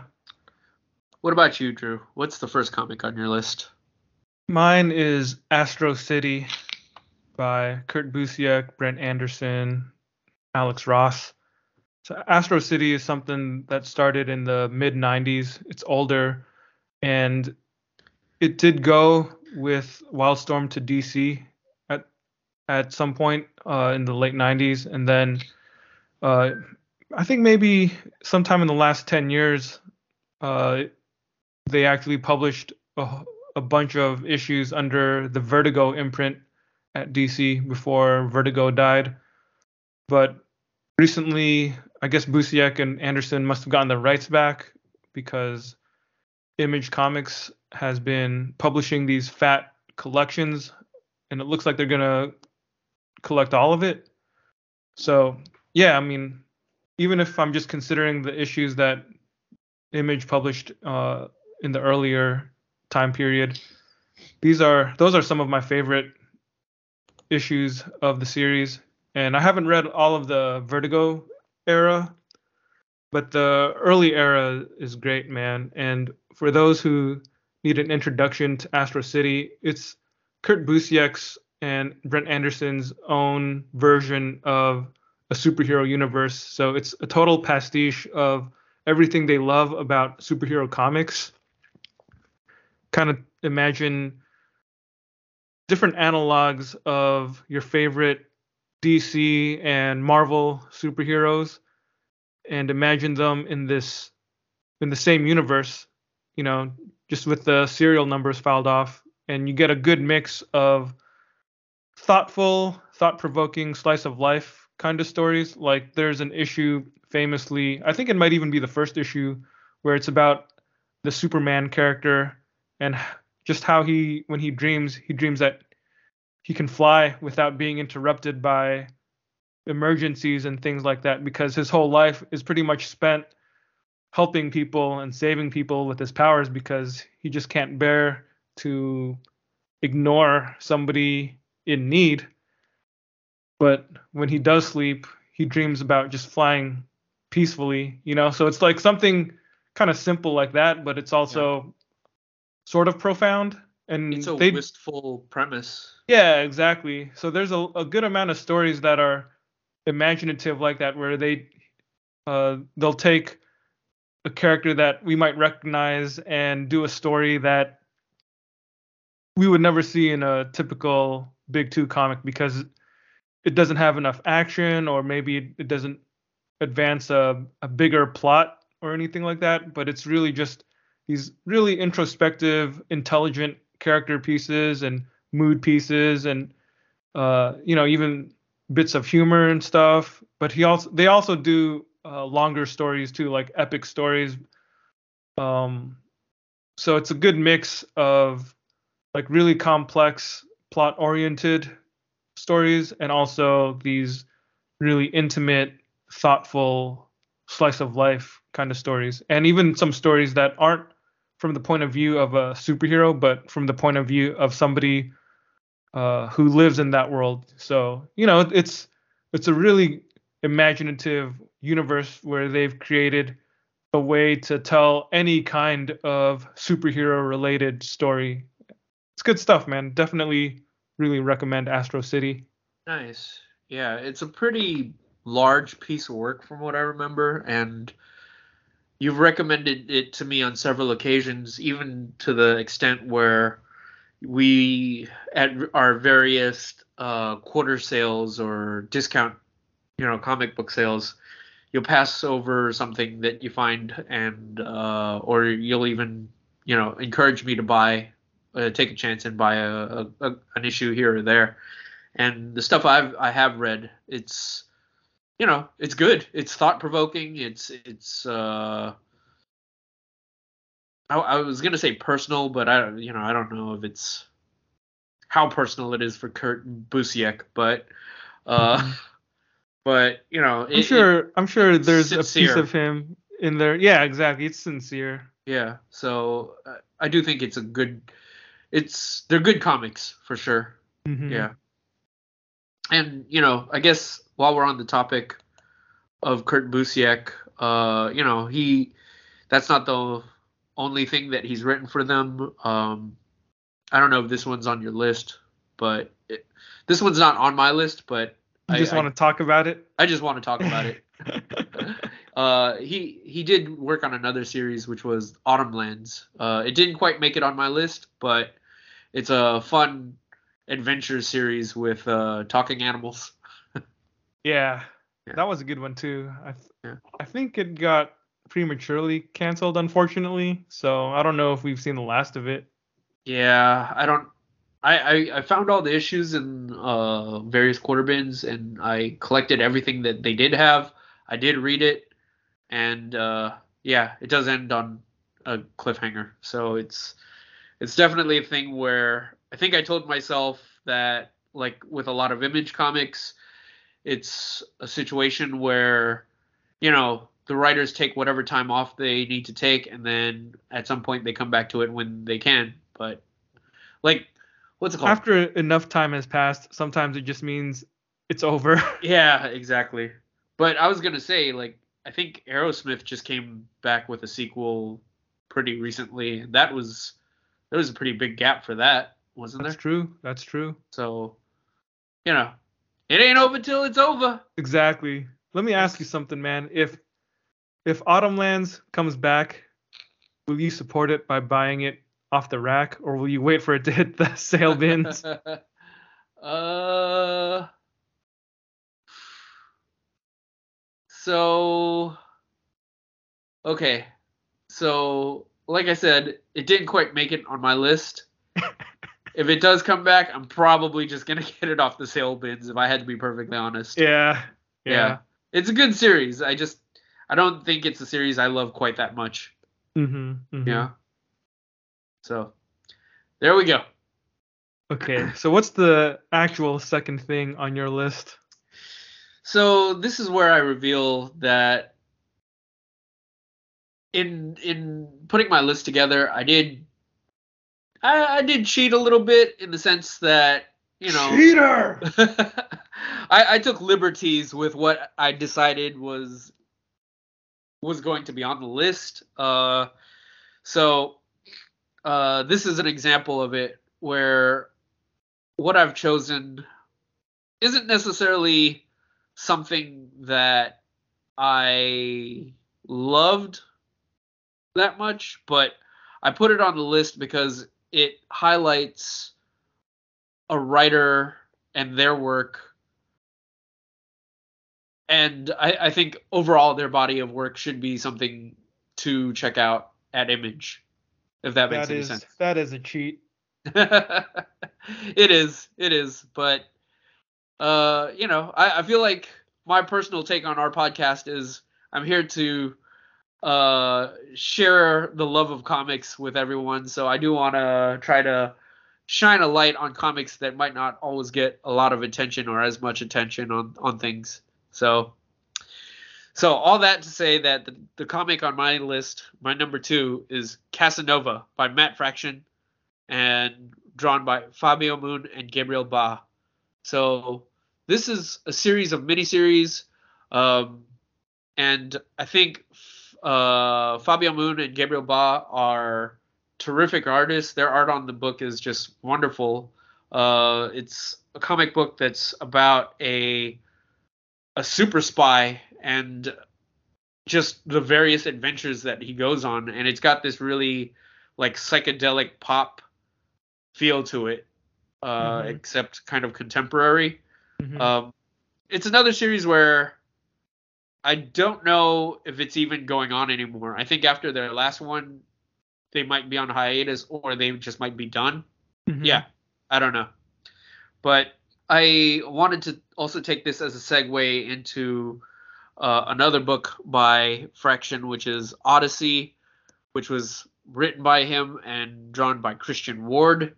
And that was another interesting comic. I don't think I was entertained by it. I I wouldn't even I, I don't even know if I was real if I could even say that I really enjoyed it, but I do think it was an interesting thought exercise of a comic in that it's uh it's basically Matt Fraction doing a gender bent version of a futuristic telling of the Odyssey story. Mhm. So it's it's another comic that also didn't get finished. Uh, I think, yeah, uh, it just ended kind of on a on a cliffhanger with the promise that they would come back to it someday. But Oh, okay. I didn't realize that. yeah, but I think as a thought exercise, as an experiment, as an experimental piece of work, as you know, as art with a capital A, like you were saying, I do think it's an interesting uh, a comic book that has stuff to say about just gender and you know our perceptions of it. So yeah, it's it's it's an interesting book and it's yeah, it's it's worth checking out, I'd say. Mm-hmm. But your actual number two choice was Casanova. Yeah. Okay. I kind of got lost in the Matt Fraction weeds there for a second. I, Oh, guess- I'm waiting. I'm still waiting for you to say something about sex criminals. I haven't read that one, so that's that's why I couldn't bring it up. But he did do Sex Criminals. I think that was with Zdarsky, or Yeah, Zdarsky as artist. yeah. So, and I know that you know you you've got good things to say about Zdarsky, so there we go. I was waiting to see where you were going with that. You you didn't let me down. Bap, bap, bap, bap. you like that? I do. I do. I enjoy it. You tickled me. Uh, what you got? Second on my list is Criminal by Ed Brubaker and Sean Phillips. And I guess since you did it, I'm gonna cheat too because all of the stuff that they've done together is straight up gold. Nice. Yeah, like they've done a lot of things together. Uh, we've talked about Criminal on our podcast before when we were doing our Marvel Top 25, but Criminal being a creator-owned work, they you know brought it back to Image or brought it to Image, and Image has not only published new issues and installments of Criminal, but also reprinted all of the older stuff from Icon as well in really nice-looking hardcovers and trade paperback collections. Criminal is a crime story, probably, or I guess I would say it's a crime series. It's a shared universe about various types of crimes and criminals. I think it's got to be like one of the best crime comics ever. Like, I don't really know uh, who wouldn't say that it's one of the best crime comics. And it's uh, as good as all their other stuff that I and I would recommend their other image work together. They also did Fatale, The Fade Out, Kill or Be Killed, Pulp. Currently, they're doing a series of hardcover graphic novels called Reckless. It's the Reckless series. So, yeah, I mean, it's Brubaker and Phillips. Not a whole lot much more to say to that. They're just fantastic together. Sean Phillips is probably my favorite artist, and Brubaker's always been one of my favorite writers. I got a quick question for you. What you got? So, Fatal is spelled with a e at the end. Yeah, Okay. Okay, so that's that's the thing that just makes it gives it a distinction over fatal. yes. What's Okay. fatal? Uh, you know, like fate, fate, fatal, fatal, fatality. Fatality. what? Do you speak English? Do you knows words? or are you just or are you just asking me about the word or is there a comic book called Fatal? Oh no, I was just asking about the word. I, Oh, like, okay. I, I I, think I was I was like I wonder why he doesn't pronounce it fatal. And then I was like, oh okay, I guess there's an e at the end. So yeah, like the go. word like the the term femme fatale. Yeah, yeah, yeah. Okay. Yeah. There we go. All right. Sounds good. I just had to confirm that that was the case. Yeah, you know, it's uh one of those words that's kind of like the word debris where you have to pronounce the s. exactly, exactly. What's next on your list, Albert? okay. This is something that we've talked about on uh, on the podcast before, but I still think it's worth mentioning. And I this one I do genuinely like, and this is "I Kill Giants" by Joe Kelly and Ken Hmm. Niimura. Great So- choice. Yeah, so this is a mini series. I think I generally tend to gravitate towards m- miniseries before because one, like I just don't. As I get older, I don't know if I'm I I have the the patience anymore to to stick to comics that just go on forever. Um, but yeah, it's an eight issue series about a young woman who is going through a pretty tumultuous time in her life. She's got a sick family member that she's dealing with, but to the rest of the world, she just seems like an eccentric little girl. And in her mind, uh, she's living this life where she and she alone is the only person who can stand up to these giants that are on their way to destroying her hometown. So it's it's a pretty complex story that weaves elements of fantasy as well as uh, intricate family drama into into this one singular narrative. Um, it's got great artwork by Ken Niimura. I just recently read a a, a, a comic. I, I don't know. Would you call it a manga? Which one? Um, it, it, I forget the name of it. I, I just read it recently, but I'm just oh, saying. I, I like, think I remember which, which one you're talking about. I think that technically can be called a manga because I think he published it in Japan. Okay. All right. So yeah, so it's a comic slash manga that he did. Uh, I I'll pull it up on my hoopla, but he's he's got a cool anime or manga style that it it it's definitely has flourishes of uh, manga that you recognize, but it's also uniquely his own. I'd say. You know. Mm-hmm. Um, so it's a pretty good comic about. It's got, uh, you know, uh, it's a it's a collection of short stories, but yeah, um, I think I Kill Giants is uh, a pretty great personal story, and uh, yeah, it's called Henshin.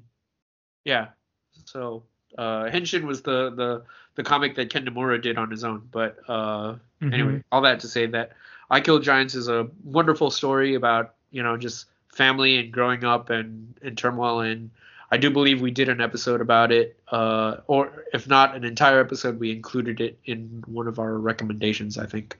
Yeah. Yeah, I think when we were talking about our fantasy comics, I want to say. I believe so. Yeah. Yeah. Yeah. yeah. Actually, speaking of Ken Niimura, I did read uh, Ken Niimura comic, a collection of his stories a couple months ago. It's called Never Open It, the Taboo Trilogy. It's not published by Image. I forget who the publisher was, but it's three stories that are based or inspired upon inspired by Japanese folklore, and they're all stories about characters uh, not opening a box or something that they're not supposed to open, but they end up opening it and you know face consequences as a result. That was a good piece of work, so I would I would recommend looking it up. Never open it, the Taboo trilogy. Oh, it was published by Yen Press. Oh, nice, nice, Yeah. cool. All right. What's next on your list, Drew? Third on my list is Glory by Joe Keatinge and Ross Campbell. Nice. Yeah. So Glory is a Rob Liefeld character. she's it a all Rob comes back around. Yep, she's a Rob Liefeld character that he came up with back in the early 90s when Image was getting started. She's basically a ripoff of Wonder Woman. So she's, except I guess her thing is that she's not just an Amazon, but she's half Amazon, half demon, all warrior. yeah, Take that, Wonder Woman. exactly. so she's just the super strong character that can fight and i guess from uh when when rob liefeld created her i don't i don't never read those comics they had some pretty awful art uh i just knew that she was a ripoff of wonder woman but in the 2010s i think yeah it might have been about 10 years now 10 years ago joe keatinge he ended up relaunching uh, Glory, and he was the writer. And Ross Campbell, or I guess Ross Campbell is now known as Sophie Campbell. Uh, they ended up doing this reimagined take on Glory. So they continued the old numbering. So it, if you look for it, it's it's actually not Glory number one. It's Glory number 23, and it goes up to issue 34 where they came up with this new vision or a new take on on the character and gave her a new backstory. Uh, I think some of the exact details are a bit vague to me because it's, been a few years since I've read it, but I always had great feelings about it. But the the idea was that Glory was in this state of flux and she was changing or transforming or mutating, however you want to call it. She was dealing with these physical changes and also met this young girl who ended up becoming like this important figure in her life.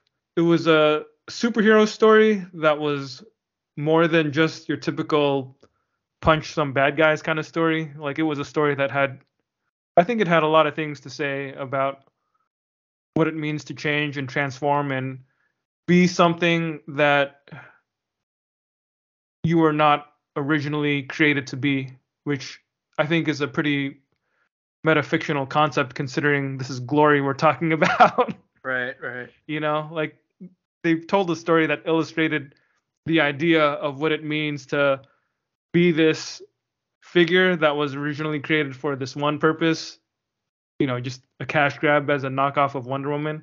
Mm. And it's a story about what it means to be more than what you were originally created to be. Artwork is awesome. Campbell's stuff is just beautiful to look at. And yeah, Sophie Campbell is currently doing um, Teenage Mutant Ninja Turtles for IDW, which I think is oh a super underrated superhero comic right now. Like definitely one of the best ones currently ongoing. Nice. Yeah. It was a. I remember after you read it, very quickly thereafter, you you recommended it pretty highly to me, and I. I, in short order, was able to find all my copies in the discount bins as well, and I was able to put together a run of my own. Um, so I did read it, and it almost made it onto the list, but not quite. It just got edged out just by other things, unfortunately. So, The the real question is, are you gonna keep your issues? oh no, that that's something I've just definitely decided to keep. Okay, That's- okay. I feel like that's- that's the real test of whether you like something or not, Albert. I I feel like anytime you keep a comic after you read it, that's a badge of honor. Yeah, I actually fully agree with that. I'm definitely at a point in my life now where I'm not about clutter. So, uh, in my assessment of of my comics, of the things that I've read, I I often find myself asking myself whether uh whether what I just read is something that I would read again, something that I would flip through, something that I would hold on to. Um, and that, and you're right, that really is the test for me. And and with Glory, uh, I will say that I that's definitely something that I'm gonna hold on to.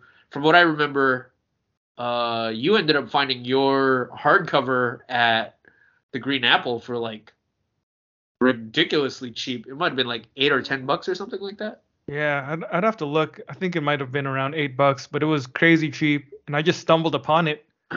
Yeah, So that was definitely one of the best things I've found as a as a cheap comic. yeah, that's awesome. And- Yeah, And the weird thing was, it wasn't like it had been out that long either. yeah, it was still pretty new and really good condition too. Yeah, yeah. It- So It was the first thing I ever read from Joe Keating. I'm not even sure if I'm pronouncing his name correctly. It could be Joe Keating, but there's an e at the end of it, so I, Yeah, I, I'm not sure. For all I know, it could be Joe Keatinge. yeah. So, uh, but Well, regardless, yeah, he's a great writer. I've read some of his other stuff. Based on what we were talking about earlier with Fatal, uh, we we we need to pronounce it differently with the e, right? Yeah. So, Joe Keatinge. right, right, right. yeah. I'm gonna shout out one of his other comics from Image that I liked a lot too, which is Shutter. Shutter.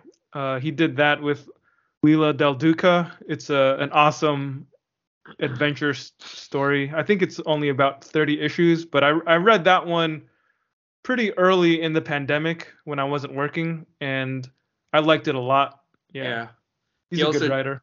He also did uh, Ringside. I don't remember who the artist on that was, but Oh that's yeah, something where I'm still missing a couple of issues, and once I find those issues, I can give those a good read.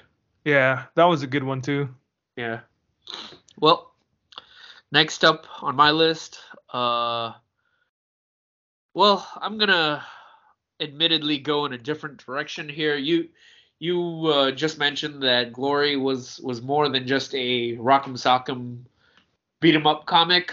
Uh, I'm gonna lean into that here, and I'm gonna say that my pick is probably more in line with just a mindless beat 'em up comic, but I had fun, and in this case, that was more than enough for me. So I'm gonna go with Jupiter's Legacy by Mark Millar and Frank Quitely. Nice man. Yeah. Uh, Mark Millar is, you know, an old favorite of mine. Uh, I'll I'll have to admit that in recent years, maybe my love for his work isn't quite as strong or as fresh as it used to be when, you know, I was reading uh, the Ultimates or whatever. But Jupiter's Legacy is a fun adventure story, uh, fun superhero adventure story, and the Frank Quitely art definitely helps a lot. Uh, for a while, it felt like that was going to be kind of his big superhero empire, but Mhm. uh, he was putting out quite a few uh, miniseries and sequel series associated with it. They even came out with that one season on Netflix. Um, but yeah, I don't really feel like we've seen much out of it recently. Uh, it's essentially a story about what it's like to live in a world where you don't just have superheroes, but you have like dynasties of superheroes, you know? yeah, And they just kind of exist and what these families of superheroes would be like and what their kids would be like. And, uh, you know, it's just a story about how I guess ultimately family struggles become struggles for the world when Mhm. when when you extrapolate it when you extrapolate those conflicts onto a larger stage, right?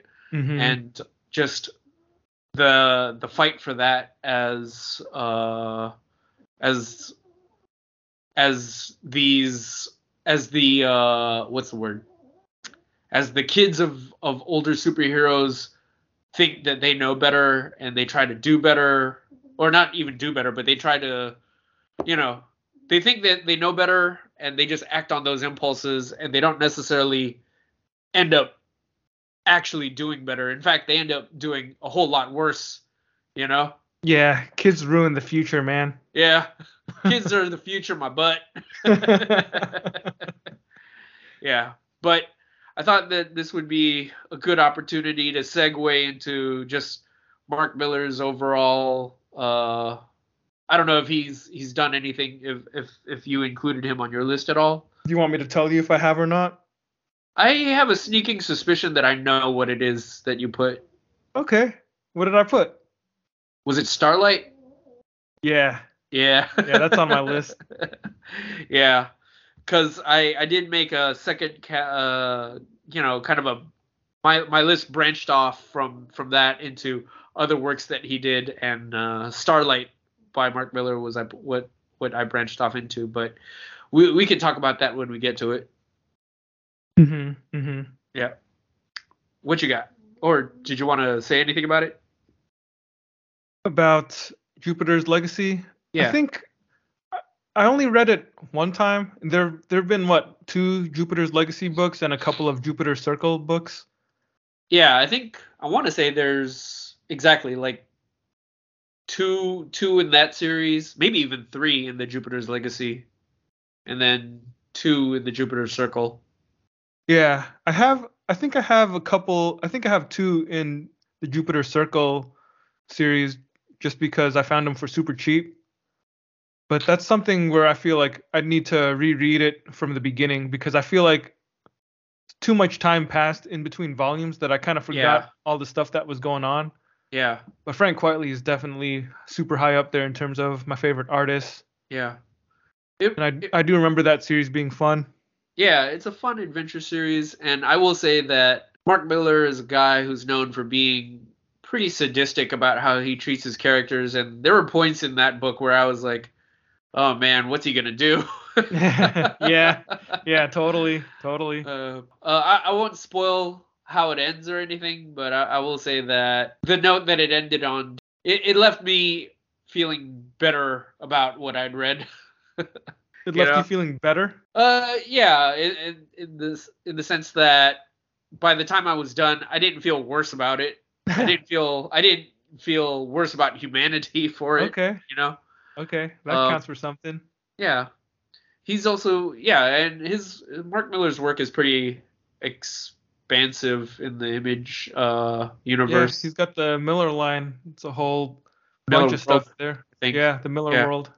Um I think one of the notable ones recently was uh well, I mean he he's it's just so much stuff, but They're- yeah, he's constantly churning stuff out. Plus, he has that deal with Netflix, yeah, yeah, yeah. so they're they're uh, I guess they're kind of mining his comics as IP, as Yeah. gross as that sounds, but that's basically what they're doing. Yeah. Well, we were talking about Jim Lee being a sellout.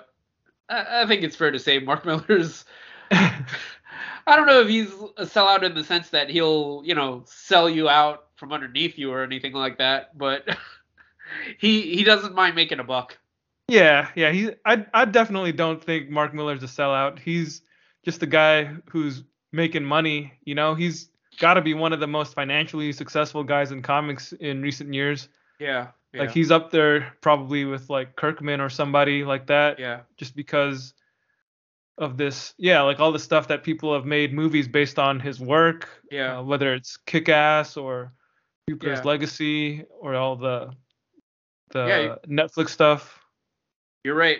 Like Kirkman, he's he's he's definitely a guy that leveraged his success at the big 2 Yeah. and just went off on his I guess in a sense he's kind of a perfect fit for Image when you think about it that way. Totally, man. Oh yeah, there was uh Super Crooks. Netflix made an anime based on Super Crooks. Oh yeah, yeah, yeah. Forgot about that. I should check that out at some point. And they made a bunch of those uh the Kingsman into a movie. Oh yeah, that's bunch, right. Quite a few yeah. movies. Uh The Magic Order is coming out as a series, I think. Mm-hmm. So, you know, he's he's got a whole bunch of things coming up for him and Oh, don't forget about Wanted. Good old Wanted. good old Wanted. Yep. That was something that I was considering to put on my list, but I figured I would only limit it to one Millar comic and Starlight won out. Yeah. Well, you didn't cheat like I did. my my inclusion of these specific comics aren't always like I said because they're my favorite, but as but more to the point, they're just a segue for me to talk about other comics. Mhm. Mhm. Uh, what you got? Next one on my list is Godland by Joe Casey and Tom Scioli. And I've said it quite often on this podcast that Joe Casey is one of my two favorite comic book writers, right up there with Peter Milligan. Like those are the two guys whose work I just buy everything they do. uh, as much as possible, no matter what it is. I don't even have to know who the artist is. I don't have to know what it's about. If it's got their name on it, I'm just gonna buy it, no questions asked.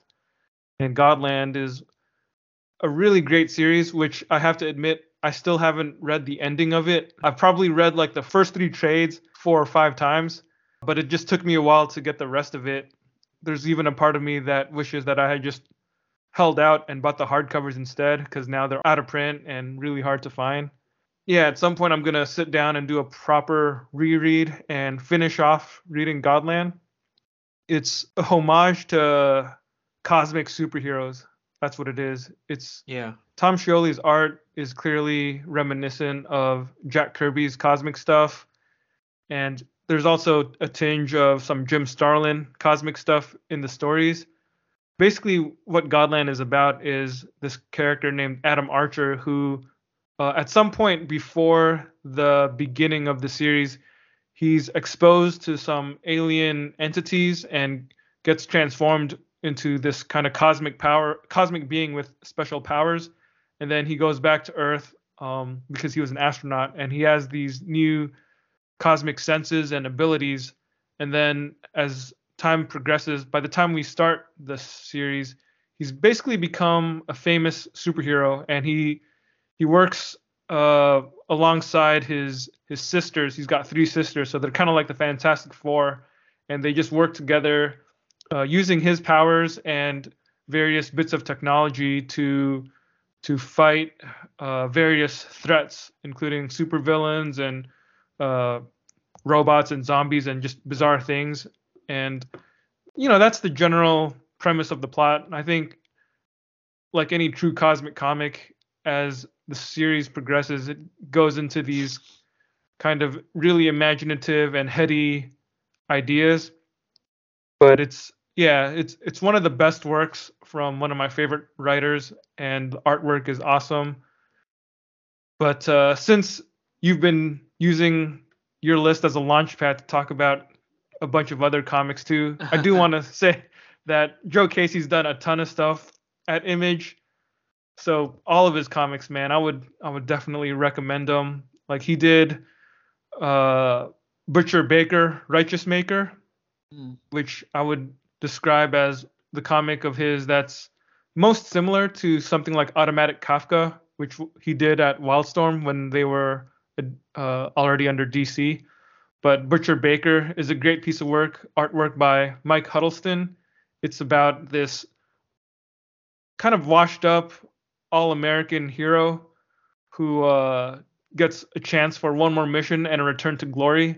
Except, you know, it's it's not quite as like clean cut or straightforward as that. It's it's a really metaphysical, trippy kind of work that has a lot of commentary about various things uh, outside of the typical battles that you see. I really recommend that.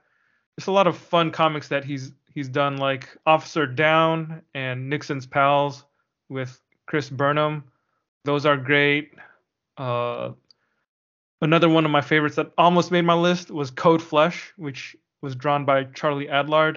Mm. That one was about this uh, bail bond kind of bounty hunter guy who just put on a mask to hunt down the, the criminals that were breaking parole or whatever you call it. That was a great piece of work. Just yeah, man. Like I, I think Joe Casey's got a good enough career where uh, he doesn't really need comics because he's got his other stuff going on with Man of Action. So whenever he does do comics, he usually just does them at Image. Mm. So yeah, like more recent things like Sex or The Bounce, Valhalla Mad, 1975.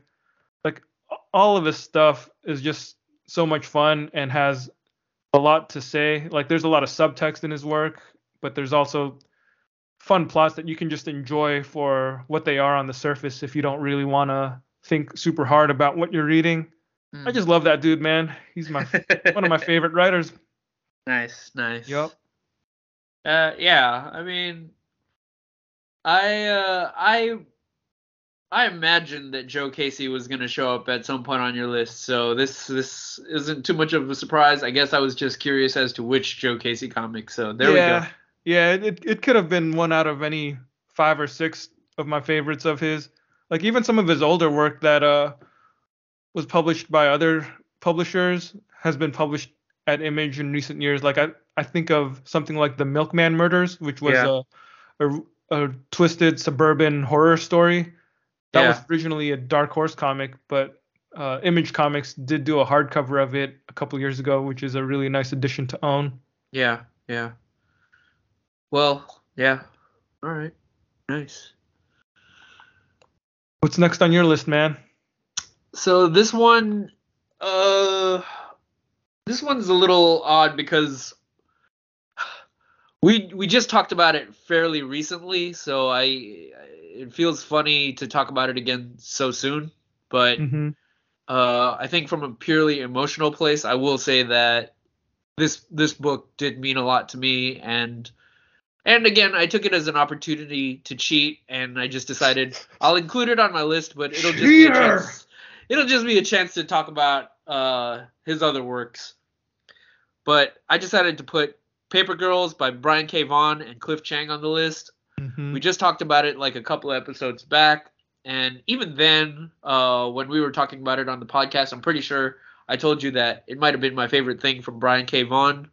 Maybe this is recency bias, but even now, the these this couple of weeks later, after having read it, I will say that my my feelings on it are still pretty high. I still really enjoy it. If you want to know about it, feel free to check out our episode on Paper Girls, uh, the series.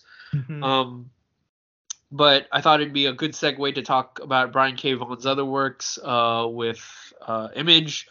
Um, you know, some of his lesser known stuff. Uh, we we have talked about Saga in the past. We did an entire episode on that as well. But I thought I'd talk about some of his lesser known things, like The Private Eye by with uh, him and Marcos Martin and um, Muntsa Vicente.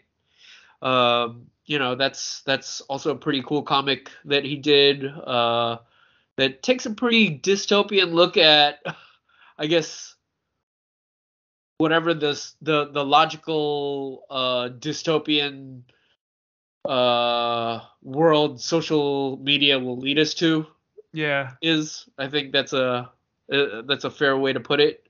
Uh, it's it's a world in which you know people hide behind uh, just these. They I, don't really- masks. yeah, I was gonna say like a glamour or something like that, but yeah, it's essentially a world where we're all we're constantly just living in anon- anonymity behind these technological masks, and just how it disconnects us from other people, and you know questions whether technology is a good thing or not. Mm-hmm. And uh, the other thing that I, you know, put on my branch out list was "We Stand on Guard." Uh, that was something that I I believe we talked about a little bit in uh, one of our other episodes about dystopian futures. Uh, Was that was that your recommendation for uh, a war a science fiction comic? I forget. might have been a war comic. No, I don't think we did a war comic recommendation. Okay, okay. episode. You're right. It might have been science fiction then. Yeah. But yeah, that's something where, you know, I do think it's Brian K. Vaughan's take on just, you know, On uh, Canada. Well, I was going to say on the concept of imperialism and terrorism and just, you know, what happens when when you oppress a people's uh and the idea that really anything it's really about conditions and anything can make anyone a terrorist. But yeah. So that's uh those are my that was my my next pick. Mm-hmm. Okay. Well, my next pick isn't really going to require very much discussion because we've already said a whole lot about it in the past. But number five on my list is Invincible by Robert Kirkman, Corey Walker, Ryan Ottley.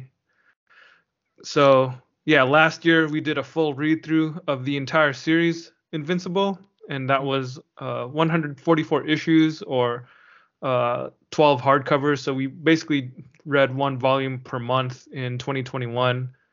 And uh, yeah, for all of you fine listeners, if you haven't checked out those episodes or the comic book series, then I, I would definitely recommend it. Um, I don't know, not a whole lot much more else to say about Invincible other than I'm glad we took the time last year to read through it all. Yeah, for sure. Um, you know, Robert Kirkman's a big name. He he's doing a lot of stuff over there at Image. Um, but yeah, Invincible is, I think, easily in the big two of the things that he's known for. Yeah, exactly. Yeah. yeah. So, uh, yeah, I'm glad we dedicated an entire year to that. Um, yeah, it was good stuff. Mm-hmm. Next on your list, Albert. I okay, so this is another one that I cheated on because I didn't actually. I've been noticing you've been cheating a lot. yeah, I'm just gonna go and say it. My entire list is one, just one giant cheat. But, but this one's uh, Proxima Centauri by Farel Del, Dal, Farel Dalrymple. He's someone that we talked about quite a bit because uh, we talked about uh, we did an episode on Omega the Unknown in our 25 uh, top 25 uh, Marvel comics of all time. Mm-hmm.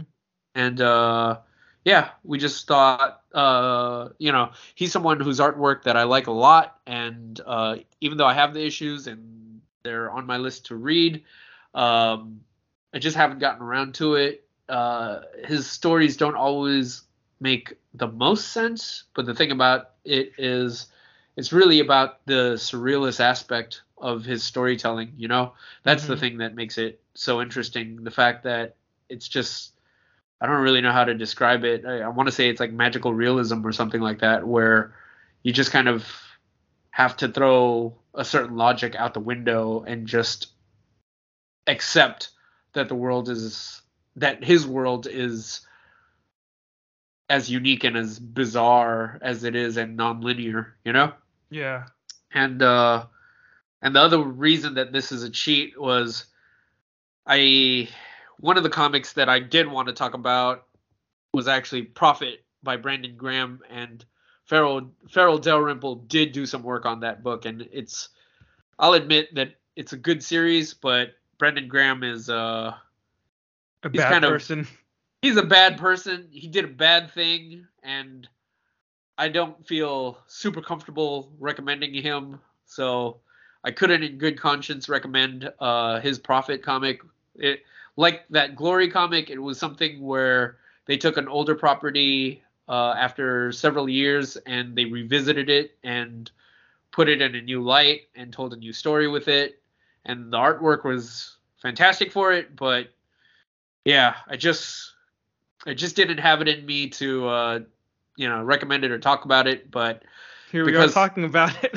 well, here we are talking about it, but I will say that Farel Dalrymple did do some work on it, so I thought that uh, talking about Proxima Centauri would be a better segue.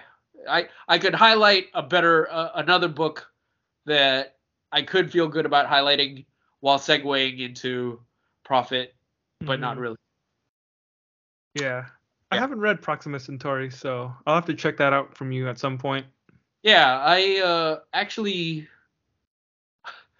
uh, I I talked to Farel Dalrymple very briefly when I went to that Seattle Comic Con a couple of years back, and uh, that was at that time I think he had just finished Proxima Centauri, and uh, we we we posted up on our Instagram the interview that I did with Tim Tim Sale, and it was at that same show where I did interview him as well. And maybe one of these days I'll post that interview up there as well.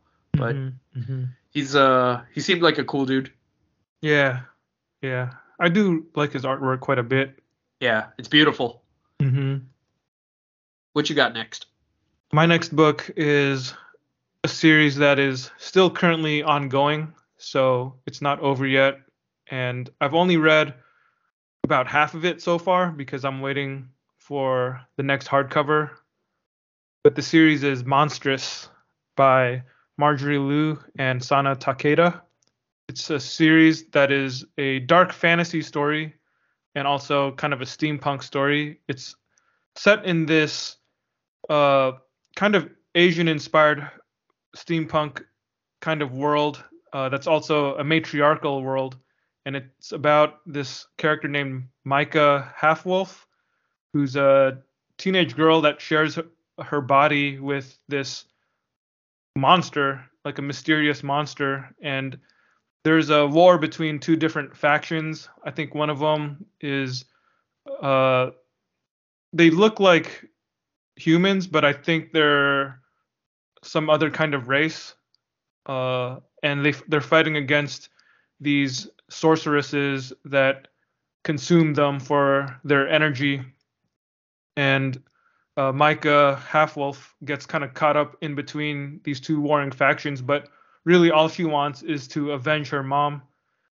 So uh, yeah, like the, her thing uh, is that her link with the monster uh, means that sometimes when she undergoes uh, emotional trauma or or experiences some kind of uh, emotionally heightened situation, this monster will come out of her severed arm because she's I think she's got one arm and uh, the monster just comes out of it and takes over her body and you know can wreak a lot of havoc. So there's like this tension between her trying to see if she can use this monster for her for her own goals or if this monster is just gonna spiral out of control and mess her up. yeah, it's it's really great story, man. Like that's something that I found the hardcover for fairly cheap at one point, but I think when the next hardcover comes, I'm just gonna get it as soon as it comes out because I like it a lot. Artwork is just beautiful.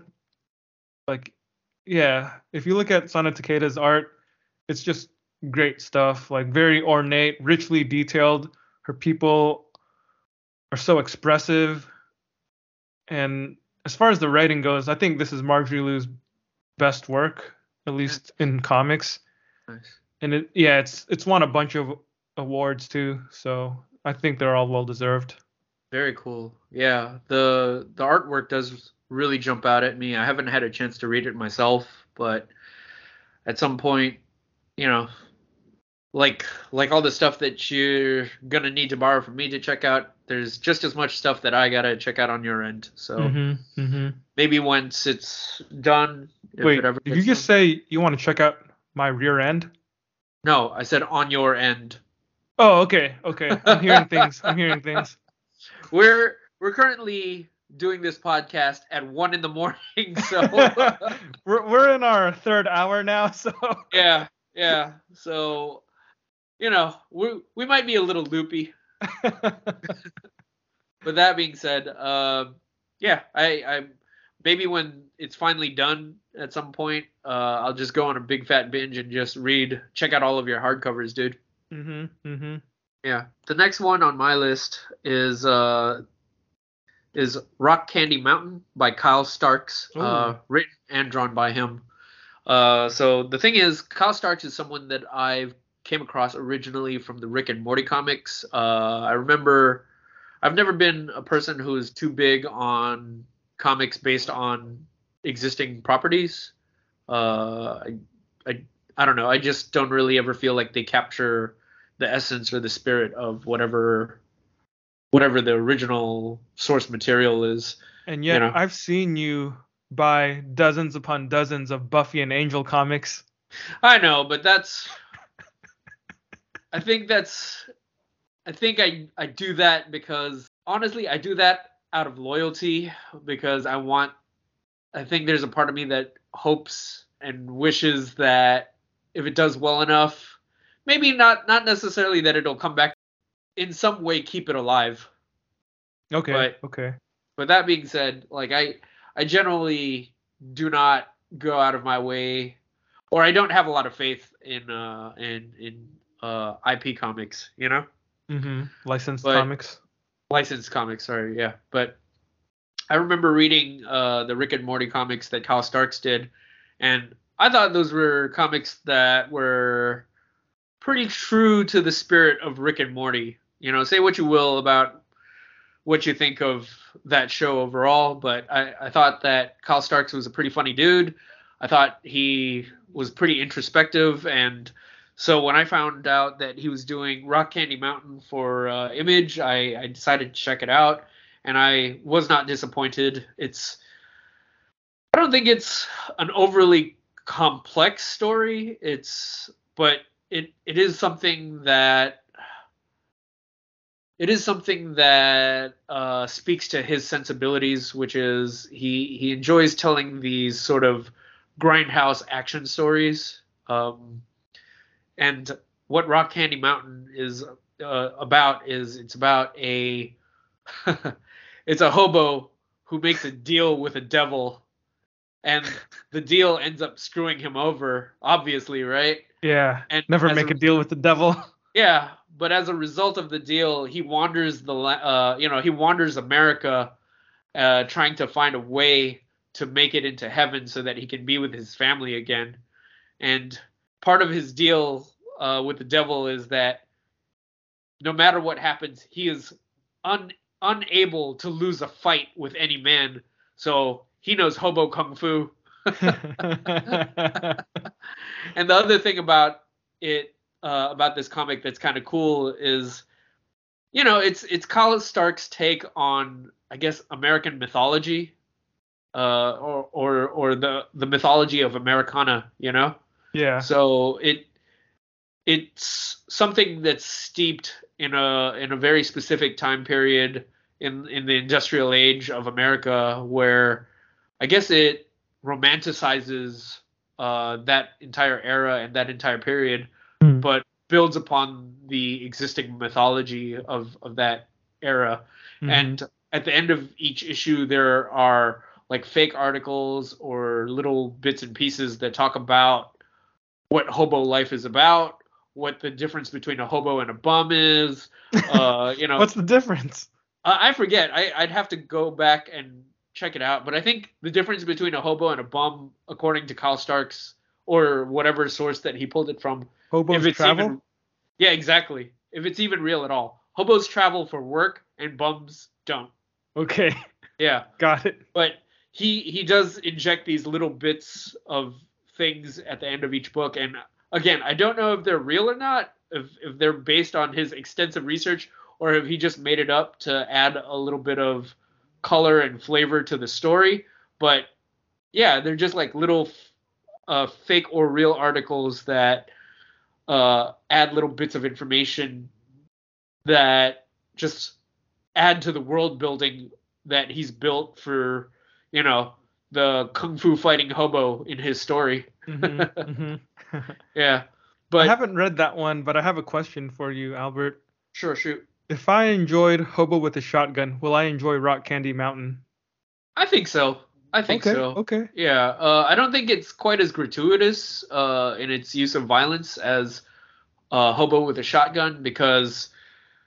Uh, I'm guessing there's no scene where they decapitate a guy and a lady in a bikini starts to marinate in the blood spurting as a geyser from his neck.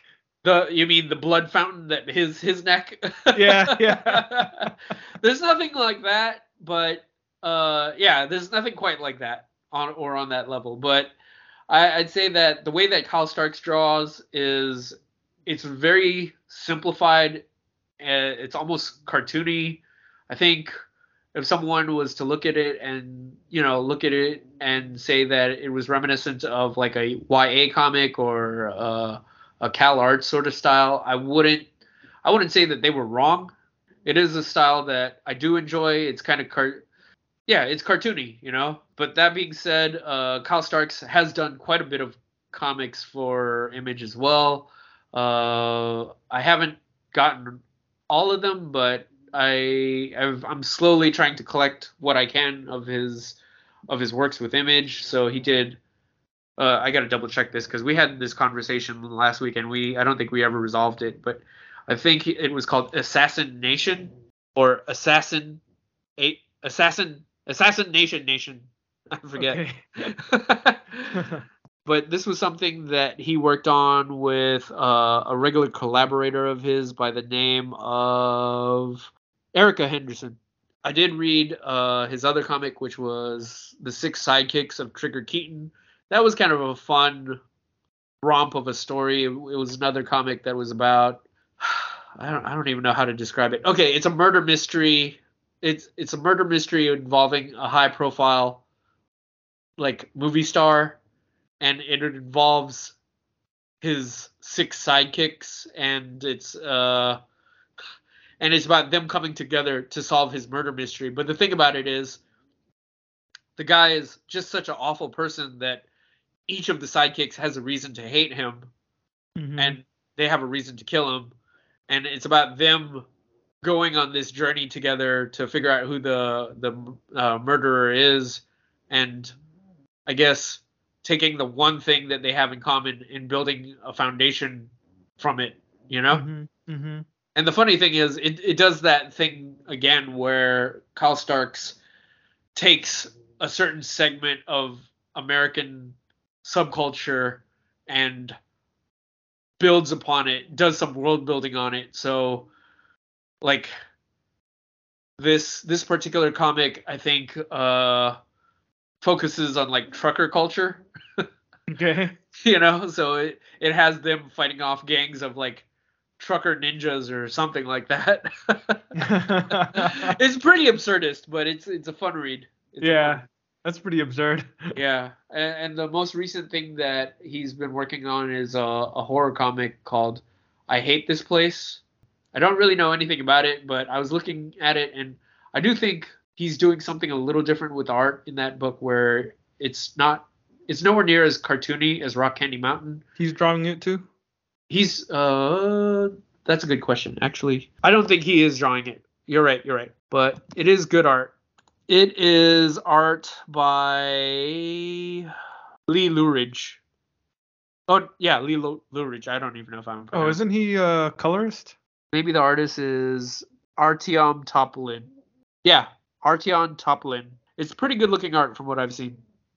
Uh, kind of makes sense that Kyle Starks would try his hand at horror because comedy is a pretty hard genre to pull off in comics, I think. yeah. And I think horror is even tougher. So if he can pull off comedy successfully, I don't see why he can't do a horror comic. Yeah, but I do think that he. I've been watching a lot of YouTube videos on on horror movies lately, and there there is something about a specific strain or, or a specific kind of horror that's pretty comedic uh, at its core, you know, Mhm. especially especially like schlocky horror. Mhm. So if you told me that that's what he was aiming for, that sounds about right, you know? yeah. So that's my I don't I don't even know what number we're on. Five? Nine? Eight? Nine. That's Huh? my number nine. How can that be number nine? I thought I, I think I'm only on number seven. Eight. That was number eight for me then. Okay.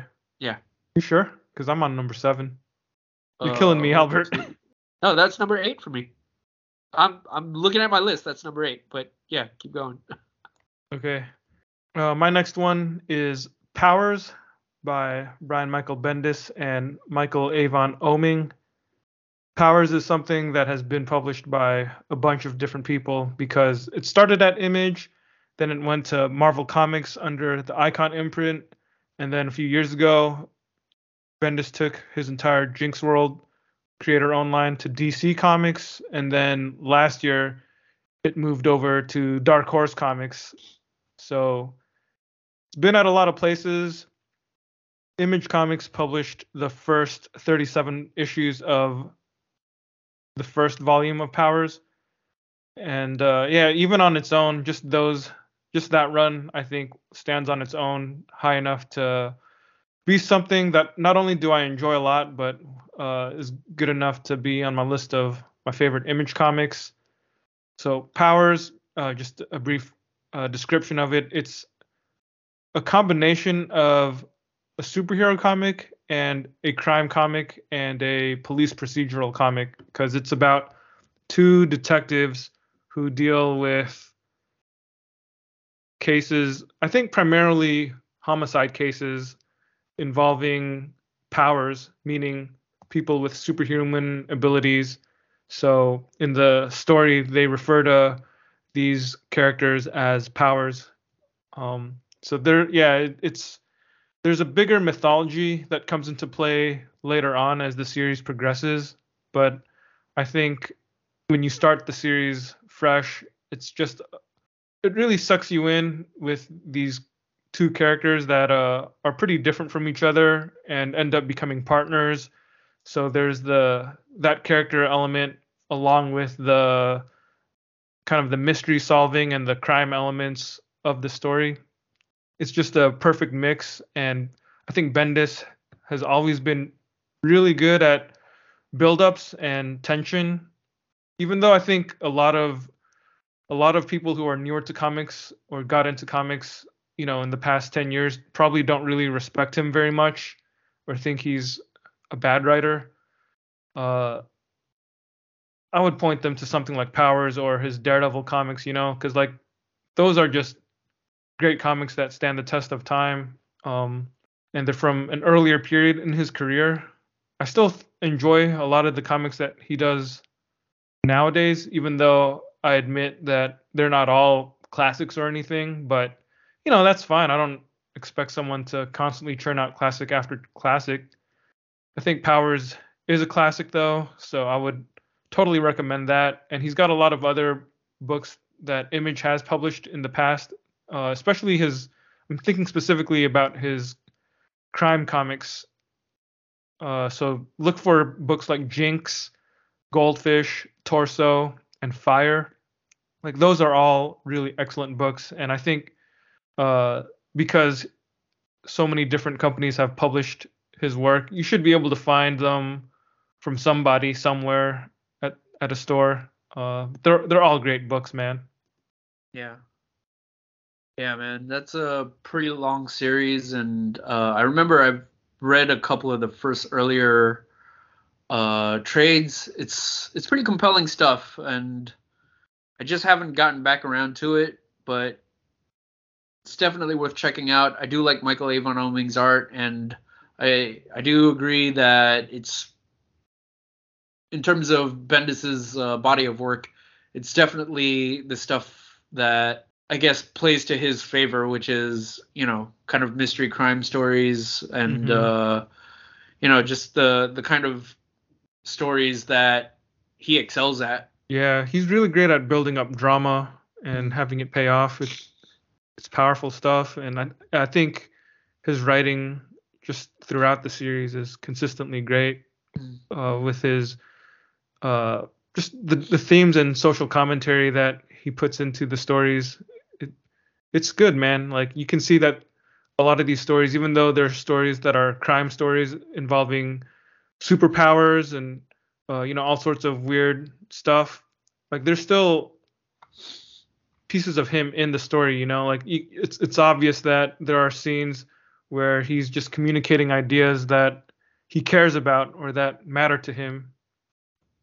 That's not always easy to do in in series that's so rooted in the fantastic, but I think he pulls it off really well here. And yeah, like you said, Oeming's art is great. He his style here kind of reminds me of like I guess like Bruce Timm or something. You know, it's it's almost like uh Batman the animated series where the main character has this really big square jaw and yeah. everything is fairly cartoony but really well realized so that you can believe in the world even though it's cartoony it's still pretty grim and and dark and it feels real and uh it's just more i guess adult and even kind of dirty at times. I i just chuckle because i wonder i wonder what's going through your head. What are you imagining when you say it's kind of dirty? So well what I'm saying is that I've read some of the back matter in Powers because a lot of the a lot of the issues have letters columns where Bendis will talk to the readers, and even the trades and the hardcovers have some uh, special features. So I know Bendis has said that I don't, and I don't know if he's joking or if he's serious, but I know he said that whenever he's written scripts for Powers, he's never once asked Oeming to draw a naked breast, but it just seems like Oeming constantly draws naked breasts in the comics. it's kind of funny that you mentioned that. There, I've read uh, comics where Michael Avon Oeming does, you know, the the writing and the art. Uh-huh. You know, just something that's purely his own vision, Mhm. and that stuff does seem like he he he pushes the envelope in terms of gratuity. Yeah, I mean, there's also that one issue of Powers where it's just a bunch of apes having sex. The whole issue? You never read that one? I don't think I got to it. Oh, I'll I'll show it to you sometime. uh, okay, okay, okay.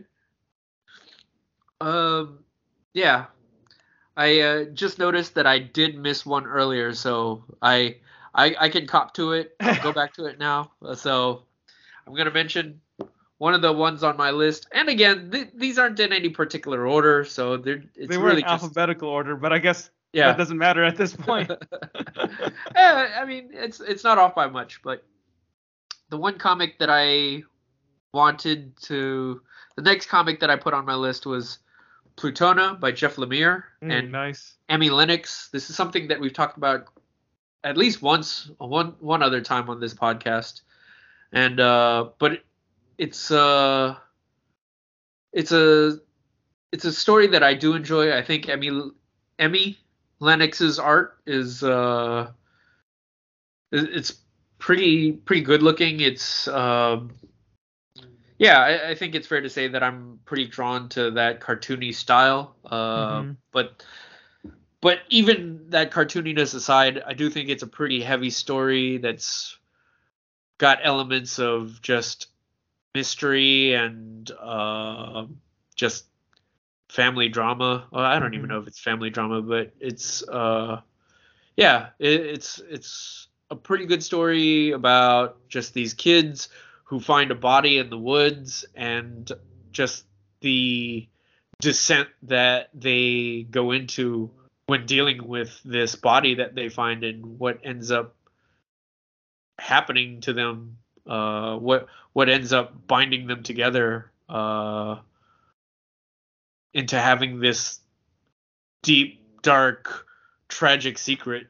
Hmm it's it's a good story you know it's it's in spite of how cartoony it looks there's something that's very very haunting about it but that aside uh you know i i also thought it'd be a good segue to talk about jeff lemire because you know he's a guy who's pretty prominent in comics right now uh, so it, it's hard not to mention his other works at image uh the other one that I felt was worth mentioning was Royal City, which he wrote Andrew, and hmm that's a really good just family drama right there. It's there's nothing spectacular about it. It's just about people dealing with their unresolved family issues and finding a way to to you know to persevere in spite of their their shared traumas. hmm hmm Yeah.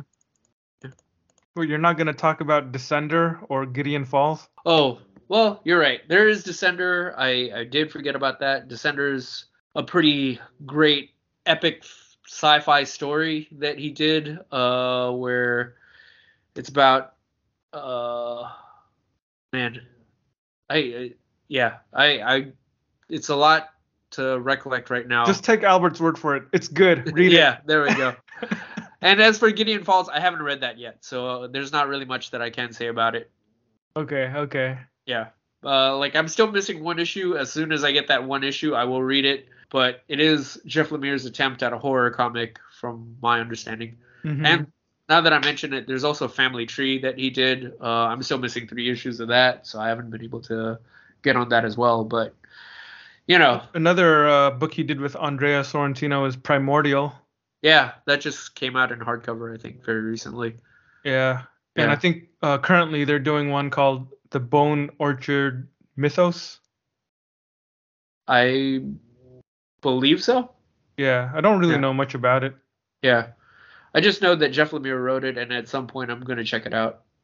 Yeah. Yeah. Yeah. He and Sorrentino do quite a bit of work together. Yeah. They're regular collaborators. I, Mhm. I I'm sure there there's something about his work that you know speaks to his personal aesthetics. Yeah. What you got? Next up for me is one that I don't think we need to spend too much time talking about because we've already done a full episode on it in the past, probably about a year ago.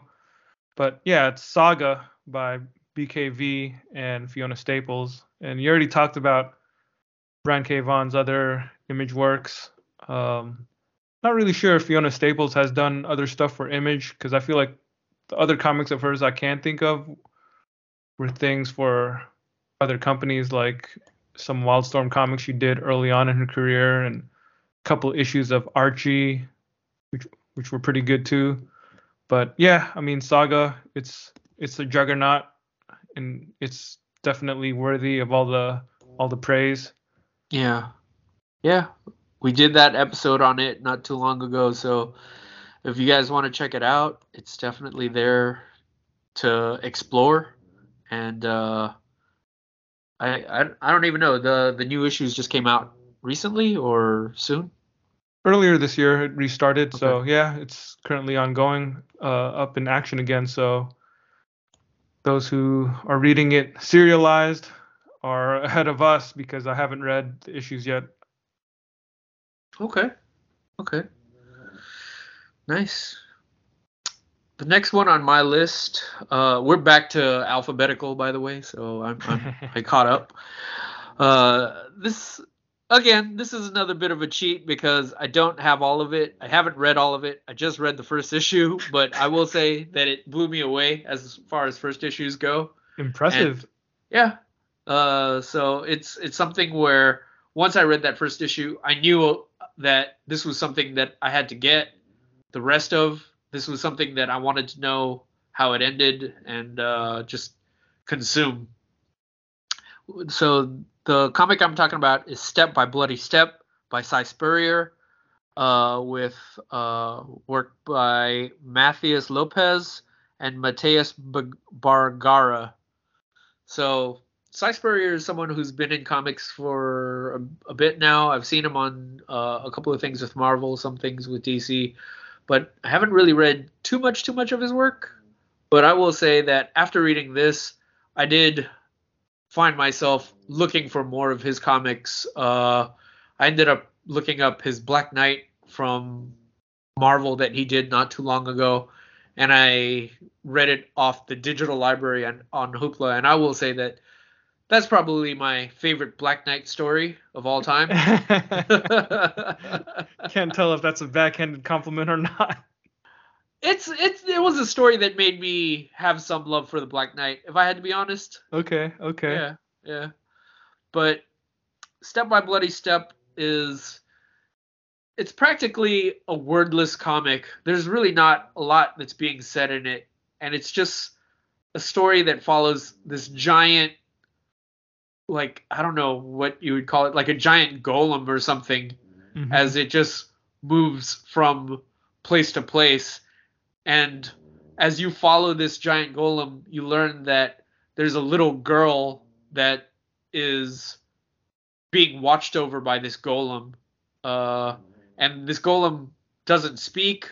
It, it doesn't, yeah, it doesn't speak to her or like, you know, communicate with her, but it, it is about them sharing a relationship with each other. She is, uh, you know, a living, breathing creature who needs connect, who needs connectivity, who needs connection to other living, breathing things. So it's interesting watching her grow and not and and like looking watching her grow and seeking out uh you know human emotional connection with this giant robotic thing that doesn't necessarily know how to give it to her, but watching them survive with one another in this I don't know how else to describe it, but this this uh, hostile alien world, you know, mm-hmm. Mm-hmm. it's it's it's a pretty great that that first issue was pretty great, and fortunately for me, I did find issues two and four. So I do have the last issue of it. I just need issue three, and then I'm gonna go on a just a mad binge of the series. But it was a it was a very good series. Mm-hmm. So yeah. it's it's uh it's over. It's a mini series, so Okay. I'm pretty sure it's over. Yeah, it's just the four issues.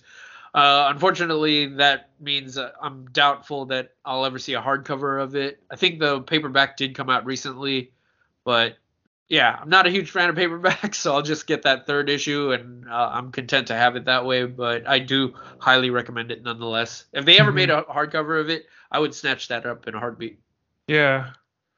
Yeah, I've read some of his other stuff and I liked what he what I have read. Like he did a bunch of years ago, he did a Silver Surfer miniseries with Tan Eng Huat. Yeah. It's called it's called In Thy Name. And that Uh-huh. that's probably my favorite Silver Surfer story.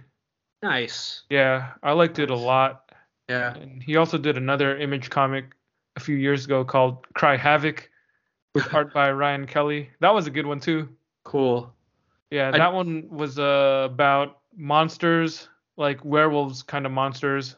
Um, Were they actual werewolves or were they like werewolves? they were actual werewolves from what I remember. Okay. Uh, and it's at least I think they were actual werewolves. It's it's possible I could be misremembering and they were just like monstrous dog-like creatures, but the gist of that story, it was another uh, miniseries. I think it was six issues, but it was about a military group that was out to uh, fight against these kind of creatures that have been forgotten in folklore. Um, and I, I guess just saying that out loud, it doesn't really sound super appealing yeah. but uh the a lot of the details have like slipped my mind since I read it, but I I just do remember having like great feelings about it after having read it. Like it felt like it, it was something that was more than just what my description said. It's it was that was Yeah. a good comic. Yeah. Well, look at it this way. If he can tell a story about werewolves, which we know you have a disdain for, along with other, you know, just Like Classic- vampires. yeah, classic uh, Turner Turner movie monsters, whatever the what are the whatever they are. yeah. Uh, if he can make you like a story about them, that should say something in and of itself. definitely. Definitely. I do remember after reading uh, that one issue though, and, and it's weird to think that one issue could do that for me, but I do remember thinking uh, I about two or three months earlier, I went to Jeffrey's Toys and uh, I was looking through their 33 cent bin, and I did find most of the uh, Lucifer comics that he did with uh, what's his name?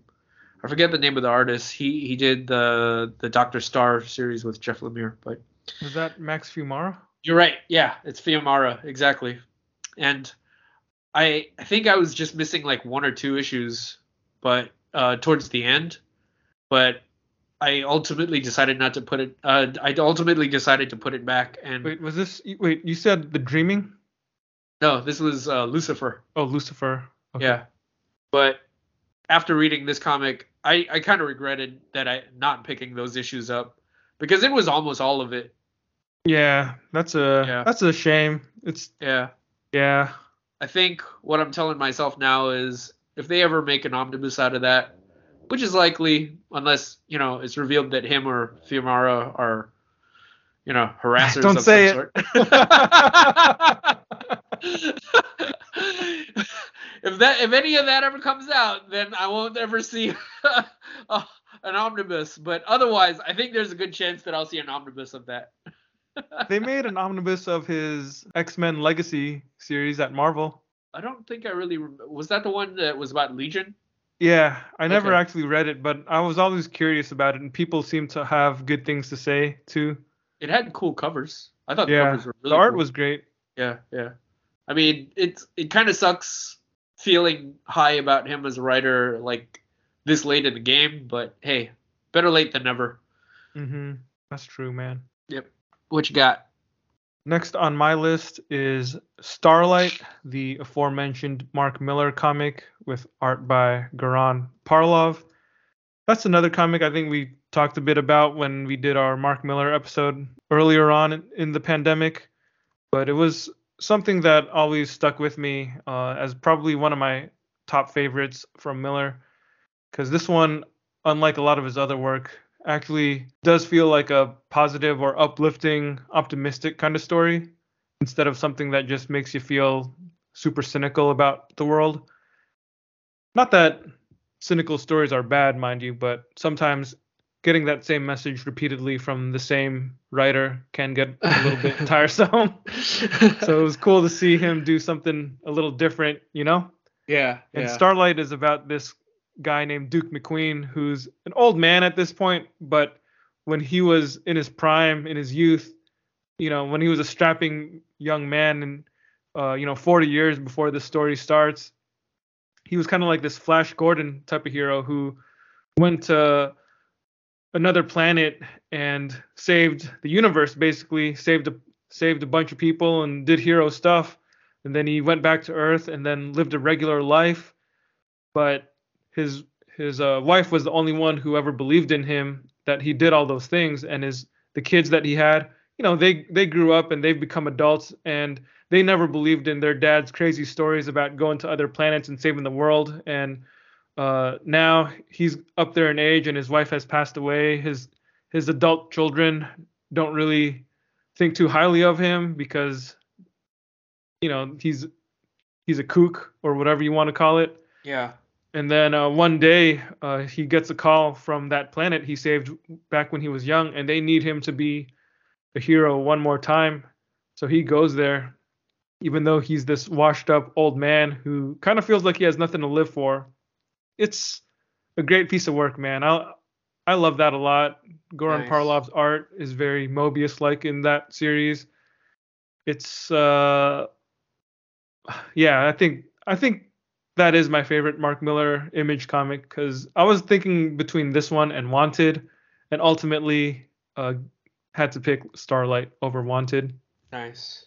It does remind me of another Mark Millar image comic that he did, which was Reborn. Mm-hmm.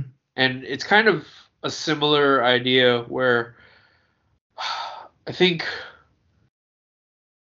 from what I remember it's a story about a woman who dies and she wakes up in this fantasy world It's a it's a Mark Millar isekai. I was going to say it's a white man's isekai.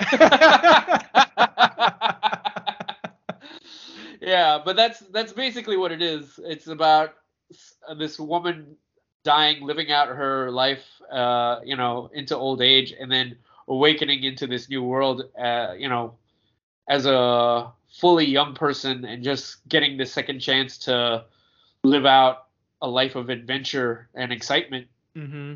Uh, but the only thing is, you don't get Garland, Goran Parlov art. You get Greg Capullo, so it's not quite the same. He's significantly worse. Yeah, yeah, yeah. Yeah. you just can't compare those guys, man. I mean, Goran Parlov is awesome. Yeah, yeah. And Greg Capullo, he's not.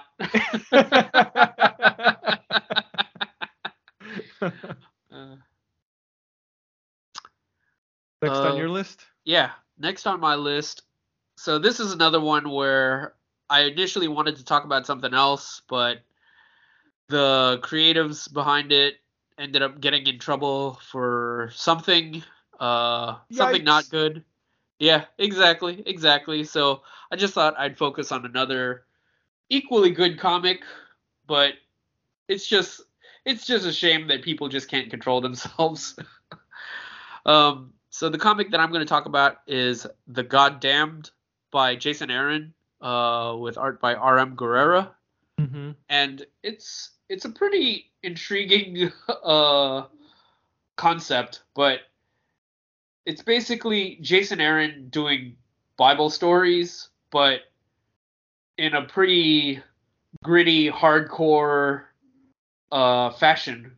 So it's it's they're Bible stories that are that don't shy away from uh, just I guess how ugly and how harsh uh, the environment could have been uh, in those times. I like I don't think they're stories that necessarily acknowledge like God isn't necessarily a character in those stories, but they're character they're stories that revolve around I guess an interpretation of of specific things, uh, specific events and moments in the Bible.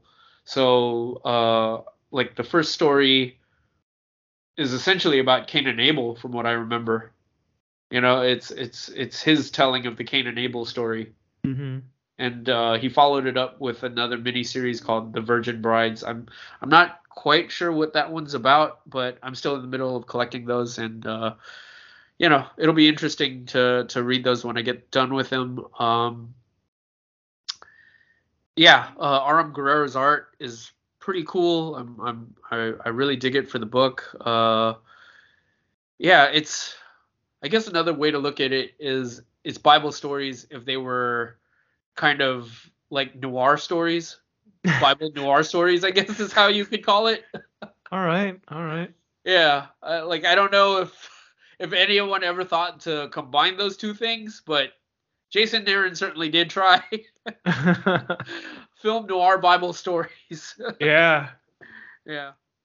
Uh, the comic that I was gonna pick was Southern Bastards by him and uh, Jason Latour, but unfortunately Jason Latour uh, is kind of gross. So, and then for a second I was gonna actually do the other side, which they also published, but then I remembered Cam Stewart was also kind of gross. So I'm just at this point I'm just like Jason Aaron, you you gotta pick like better people to work with. What are you doing? I don't know how many more of your books I can avoid, but yeah, Southern Bastards is just a story about a young woman who goes back to, you know, the small hometown uh, that she her her father grew up in, and she comes back to find that her father's been murdered, and it's just a it's a it's a hardtack revenge story, you know, that just really revolves around this little town and the various characters that exist in it. And I guess it kind of does that thing that uh, Kyle Starks does, where you know he takes something that's very specifically American and injects it into the center uh, of the story as a focal point.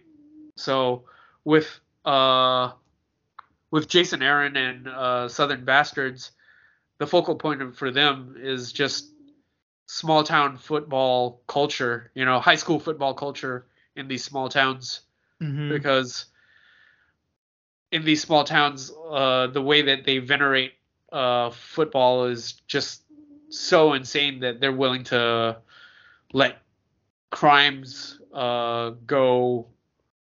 You know, uh, they're willing to overlook crimes and criminal activity as long as it means that they can get football wins. Yeah. Yeah. Just like real life. Yeah. Just like just like the NFL. yeah. Hey, Drew. No more. Boys will be boys. that didn't last very long. It did not. But yeah, I couldn't in good conscience recommend Southern Bastards. Uh, but the guy, but Jason Aaron's work is still good. He's still a good writer, and uh, I thought I'd recommend The Goddamned then. Drew? Well, now I feel kind of bad because I'm about to recommend something by someone of questionable character myself. Do it. Go for it. Yeah, okay. Uh my recommendation is Stormwatch by Warren Ellis. Oh, okay. Yeah. So That's he unfortunate. yeah, he he wrote Stormwatch starting with issue 37 and then it went up to 50 and then they relaunched it with the new number 1 that lasted another 11 or 12 issues. Uh, and then like right w- around the time that ended, that was when uh, Wildstorm got bought out by DC and he launched the Authority with Bryan Hitch. yeah. But yeah, I mean, we all we all know what Warren Ellis did, and uh, he was just this, you know, horn dog who couldn't keep his hands to himself and abused his power. Um, committed sexual misconduct numerous times. But I don't know, man. I can't really I can't really defend him or say that it's worth ignoring what he did to read a comic.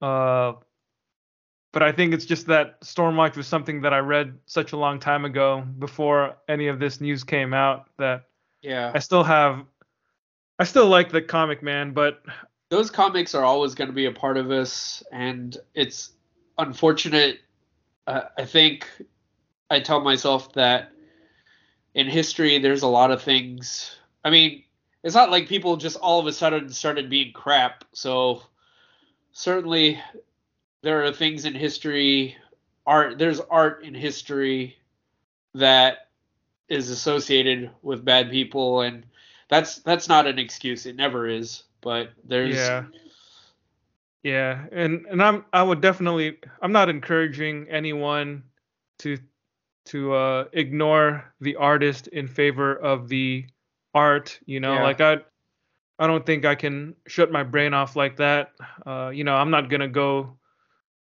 uh tell people to listen to r kelly songs or something like that yeah don't do that It's- it's just one of those things here though with Yeah. Stormwatch. I, I think because I had it for such a long time uh, before knowing what Warren Ellis was like.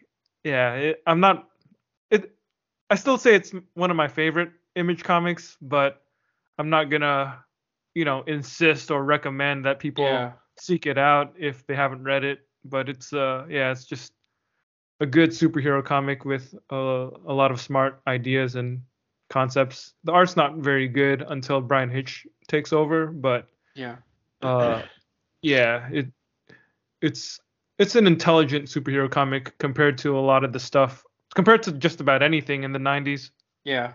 I was going to say, like, maybe I couldn't give a full, you know, a wholehearted endorsement of it, but I think acknowledging, just making an acknowledgement of his misdeeds, it's something, you know? Like, Yeah. it's there are a lot of people and organizations who would just try to ignore it, but it's just not one of those things that you can always ignore. Yeah, exactly. Yeah.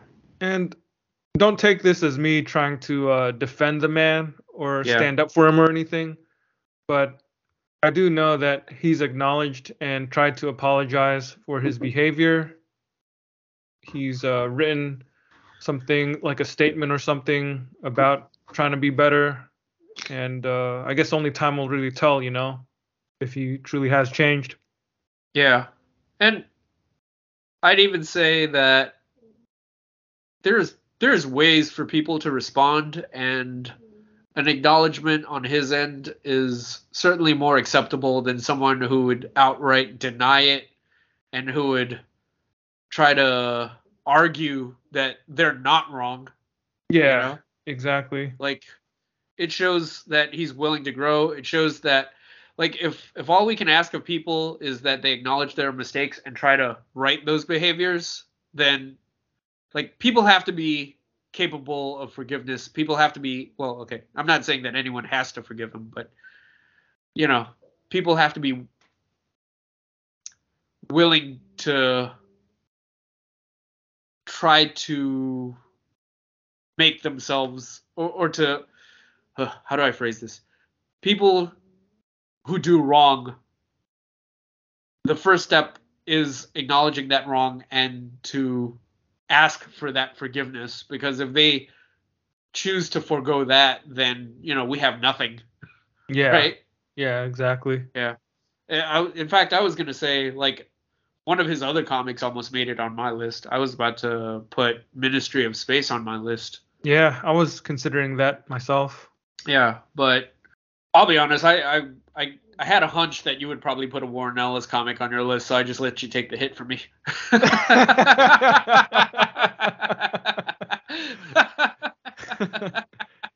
He's got a lot of Image comics to choose from, and he he was a guy whose work I was collecting uh almost on a completionist kind of basis. Like he was up there with Peter Milligan and Joe Casey for me for quite a few years, where I was actively trying to get everything that I could find from him. So I do have a ton of his comics, including most of his image comics. Yeah.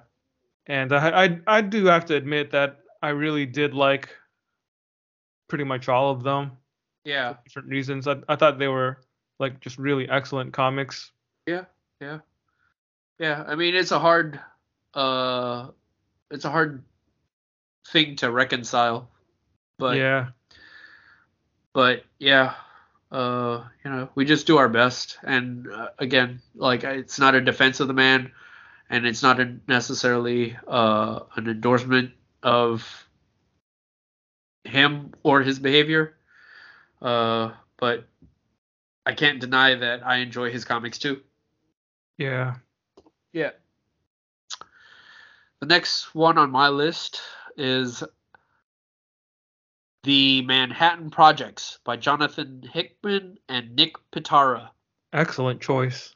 Yeah, this was something that I don't even think they ever finished it. I never got the hardcovers. I regret not getting the hardcovers. I kind of Did they make myself. hardcovers of it? They did. They had those uh really thick uh I don't even know what the editions were called, but they were pretty good looking hardcovers, man. Oh, okay. I didn't like- realize they made hardcovers of it. Yeah, they're all out of print now, but I I remember I read a couple of trade paperbacks here and there, and this is like some off the wall science fiction uh, Yeah. stuff. It's it's it's a fictionalized version of I want to say like the late 1940s, maybe early 1950s America. Uh, it's Yeah. it's a depiction of America in the pro- post World War era, but it's really something that leads into a lot of the a lot of just crazy. I don't want to say conspiracy theories, but I, I guess it does feel like the the kernel for some of the ideas does come from like just weird conspiracy theories that he just that Jonathan Hickman just decided to you know turn up to turn the dial up to 100 and turn into like fiction fuel, you know? Yeah. Yeah. Yeah. And so it's just a, a really crazy version of America where I think the president of the United States is a simulacron or whatever the term is. Uh, Simulacrum.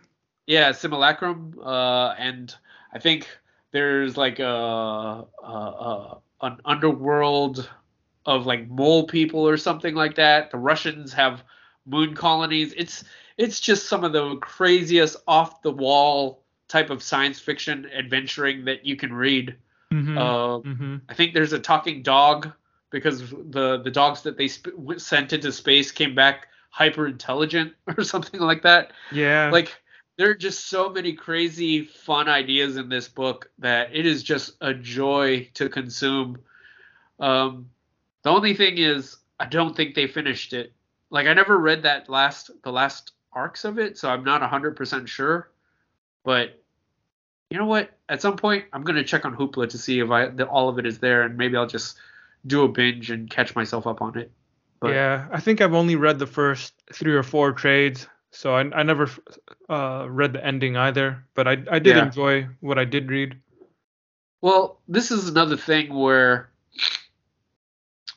I think, well, not I think, I read it a long, long time ago, but even all these years later, thinking back to it, maybe the specific plot details are kind of murky to me, but I still remember that it was just super fun to read. Yeah, and the artwork You know? was great. It was just Yeah. a blast. Yeah, I read Yeah.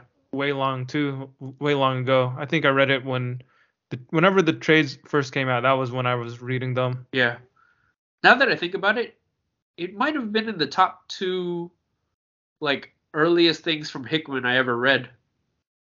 Yeah, unlike a lot of other creators, I think he is somebody that made his name at Image before going to Marvel and then going back to Image to capitalize on the cash that he had developed. Uh huh. Yeah. Because he, So- he did stuff like Pax Romana and the Nightly News pretty early on before before I can remember him at Marvel. Yeah. Yeah, he was established for sure. Yeah, I do like a lot of his image stuff. I just haven't read the big ones, you know. Like I, I feel like I I keep holding out to try and find them for cheap, but I, I regret not buying those East of West hardcovers when I saw them at half off that one time. Yeah. And yeah, that's a big regret because that's how I was planning to read the series, but I missed out when I had my opportunity, and now uh, the hardcovers are out of print. You played yourself. You played yourself, son. Yeah, I took a risk and I lost. That ain't game time ready. It ain't, man. It ain't. But that, yeah, that's a big one that I I really want to read because I think I think if I read East of West in its entirety, I feel like that's probably gonna that would probably have made my favorites, uh, my top 13 Image Comics list. Yeah. Yeah. But there's a couple other ones of his that I haven't finished reading too, like the Black Monday Murders and Decorum. Uh, yeah, he, he's Decorum. just Decorum, Decor. Decorum. I don't know, man. How about the ambiance? The ambiance or the decor? Decorum or the ambiance? yeah, I do have both of those though. I just haven't gotten around to reading them in their entirety. Yeah. Yeah. But I recommend uh, the Manhattan Project for sure. Mhm. Mhm. What you got next? Next up for me is Stray Bullets by David Lapham. And this is a comic that was not originally published by Image. It was originally published, uh, self-published by David Lapham's own company, El Capitan Books. But recently, or I guess in a, I guess a few years ago, forget exactly how many years it's been now. Image ended up reprinting the whole thing, and even printed uh, or even did a new series called uh, Stray Bullets, Sunshine and Roses.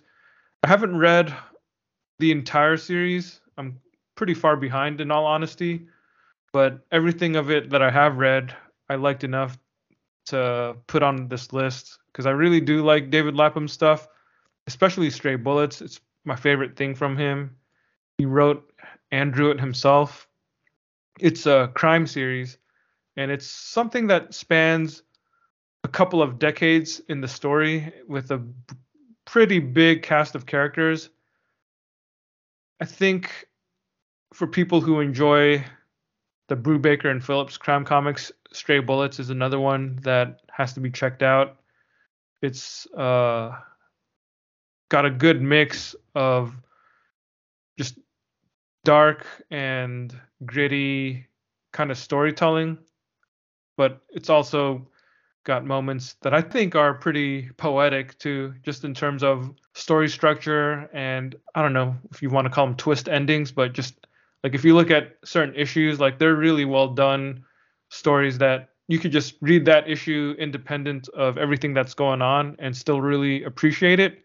But if you read the entire series in order, you'll get even more appreciation because you'll have a bigger context of everything. Nice. Next up for you, Albert. Yeah. So this is something that you actually mentioned a little bit earlier. I was wondering if you were going to bring it up or not, but uh, yeah, you, you did not disappoint. You did hit it on the head. Uh, so the next comic that I put on my list was The Milkman Murders by Joe Casey and Steve Parkhouse. Nice. Nice. Yeah.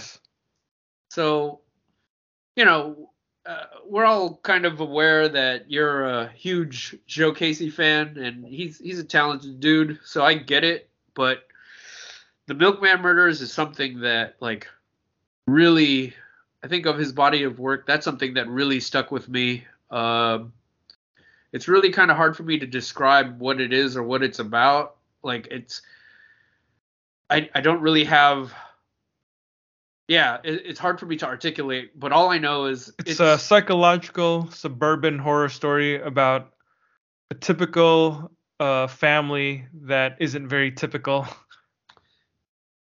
th- yeah, that's one way to put it. yeah, uh, I will say that I will say this much about it. It's as as far as the comic goes, it is something that left me feeling uneasy after I read it, where I did spend time thinking about what it was that I had just read, what it was trying to say, but some people might, you know, hear that and think that that's a bad thing, but I'm pretty sure that was the intent of the comic. Yeah. And in that regard, it was successful at doing that. he got you, man. Yeah, exactly. So I do think it's a it's a good comic. It's a good like that's something I think of as kind of a horror comic.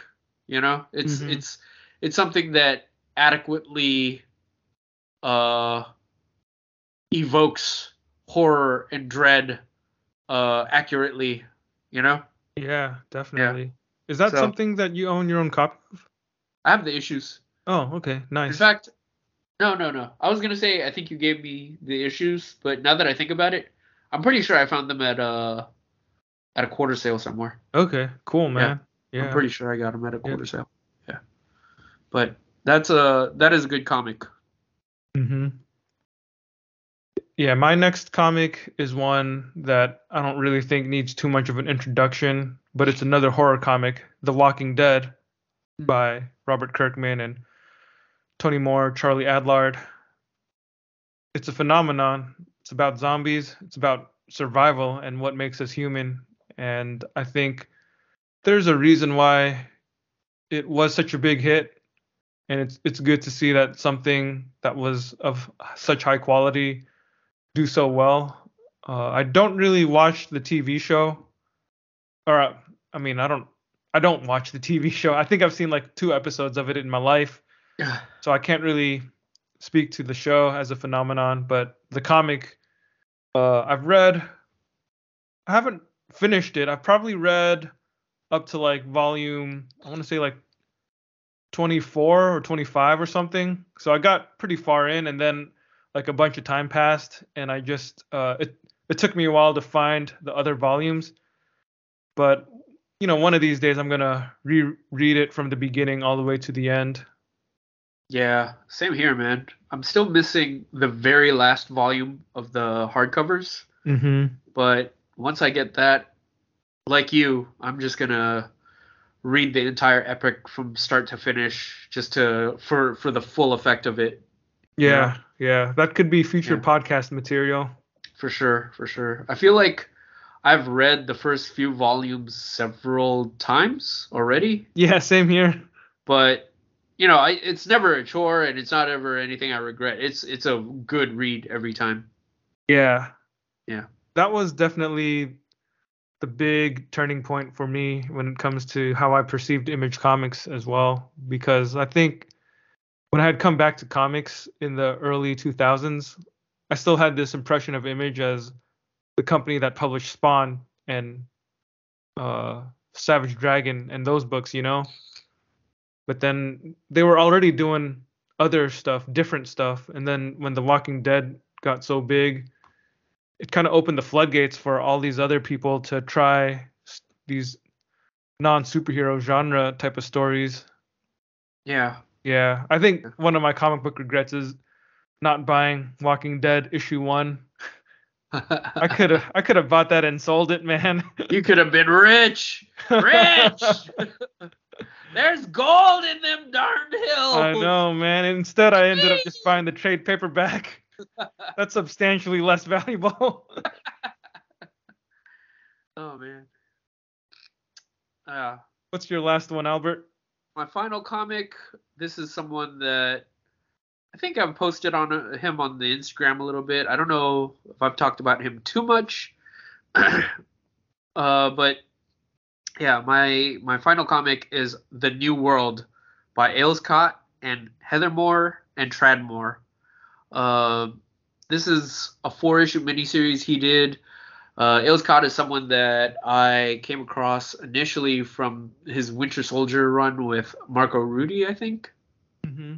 Yeah, and I remember reading that comic at the time, and I know the artwork was beautiful, but I did think that Aleš Kot had a pretty good way with words as well.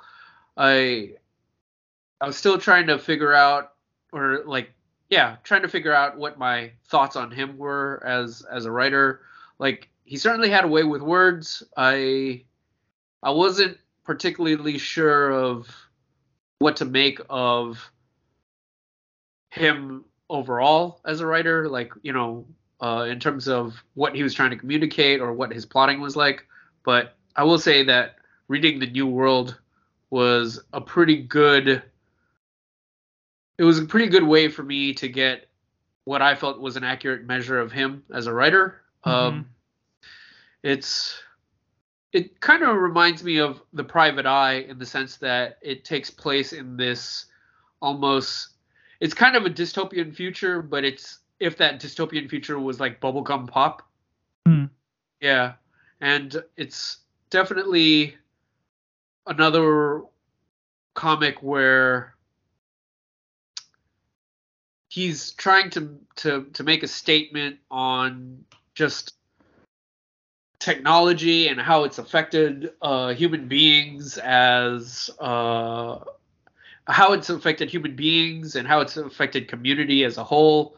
But I think at its core, it's it's just I don't know how else to describe it, but a, love story between two uh, unexpected uh, character archetypes. You know. Mhm. Mhm. So it's I thought it was a really well done story. Uh, I I really enjoyed it. I thought uh, Tradd Moore uh, did wonderful art for it. Yeah, that guy's art is fantastic. He's so idiosyncratic. It's it's so different from everything else. Everything's got this like liveliness to it. It's so like curvy and uh, the coloring is beautiful on that book too. Just everything just pops out at you. It's it really was a really good book. And uh, Aleš Kot is someone who I think he he had you know a few books you know not too long ago, but he he's kind of dropped off since then. I haven't seen him quite as much, uh, but I do definitely wish that. Uh, uh, he's someone I wish to hear more from, someone I, I want to see more work from, and when I do see stuff from him, I I I go out of my way to try to check it out. Um, here's Mhm. a funny little note, but uh, well, okay, I I will talk about another book of his I just read recently. I just collected the issues. I posted it on Instagram. I finally got a chance to read it, but this was Days of Hate. Uh, that was done by him and uh, That was John Daniel, Daniel Zelch. Zelzich. Yeah. Yeah, I'm not sure. I'm pretty sure I'm pronouncing his name incorrectly. Yeah, yeah. like it's it's a it's a series of letters that I'm not accustomed to putting together. So so I don't know how how how to pronounce that, but yeah. But it's a story. It's it's another dystopian story, but this one is far more uh dystopian than uh, something like the New World. hmm Uh, it's it's it's what you would traditionally consider dystopian, and it's it's something that I think it it makes a statement on just what happens to the country when you know uh it yeah i don't really know how to describe it other than it on this on the face of it it's a story about how these two people that are basically terrorists go on this cross country mission to commit uh, an act of terror. And really it's about the circumstances and and the things that lead up to them making that decision. And it's a retrospective look at the country and just what it is about people and the direction that the country is going in that would lead to something like this you know? Hmm it's yeah it's a pretty i guess disturbing is it's a pretty disturbing look at at the country or at at at our current state of being as it is you know Yeah. yeah, so it's it's something that when I was done reading, I really did need to think about what it was that I read after after a while, just to process and uh, figure out what exactly he was trying to say about it. Mm-hmm. Yeah, but all that to say that after I read that, I was pretty high on Aleš Kot. I wanted to read some more of his stuff. I looked around. I didn't see uh, much that was coming out from him, but I did find out that he wrote. He might have wrote a backup story in Gunslinger Spawn, and Yep. I'm even willing to check that out if if I can find it somewhere. it could be your favorite Spawn comic of all time. I think so. I think so.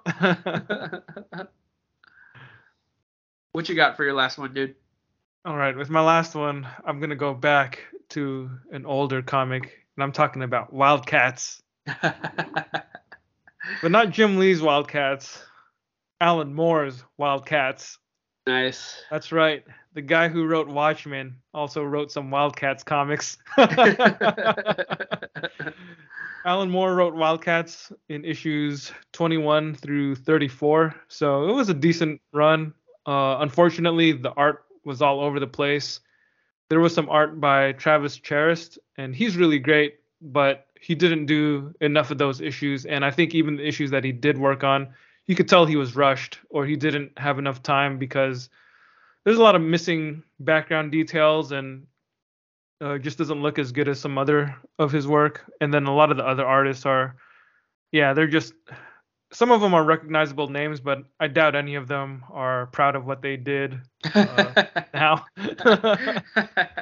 yeah, I'm not gonna name names, but it's it's not a story that you read because of the artwork. It's a story you read in spite of it. You read it because it's Alan Moore yeah. doing Jim Lee's Wildcats, which is probably the most blatant X-Men ripoff of all the image books, you know, even more so than something like Youngblood or Cyberforce.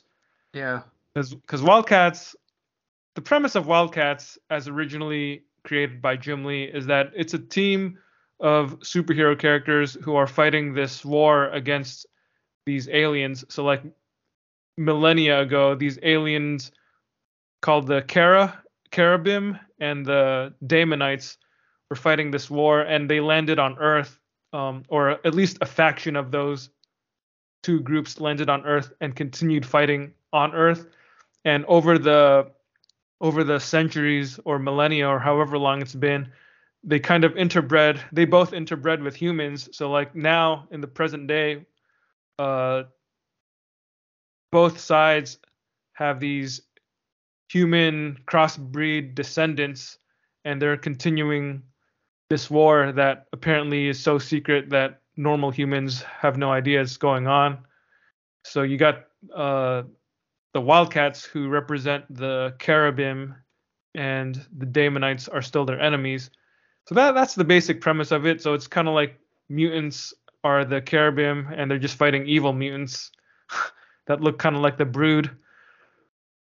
But what Alan Moore did with that simple concept is he took the idea of what if the war between the Kherubim and the Daemonites ended many, many years ago, millennia ago, but nobody bothered telling the soldiers on Earth because Earth was such a backwater, they just didn't care.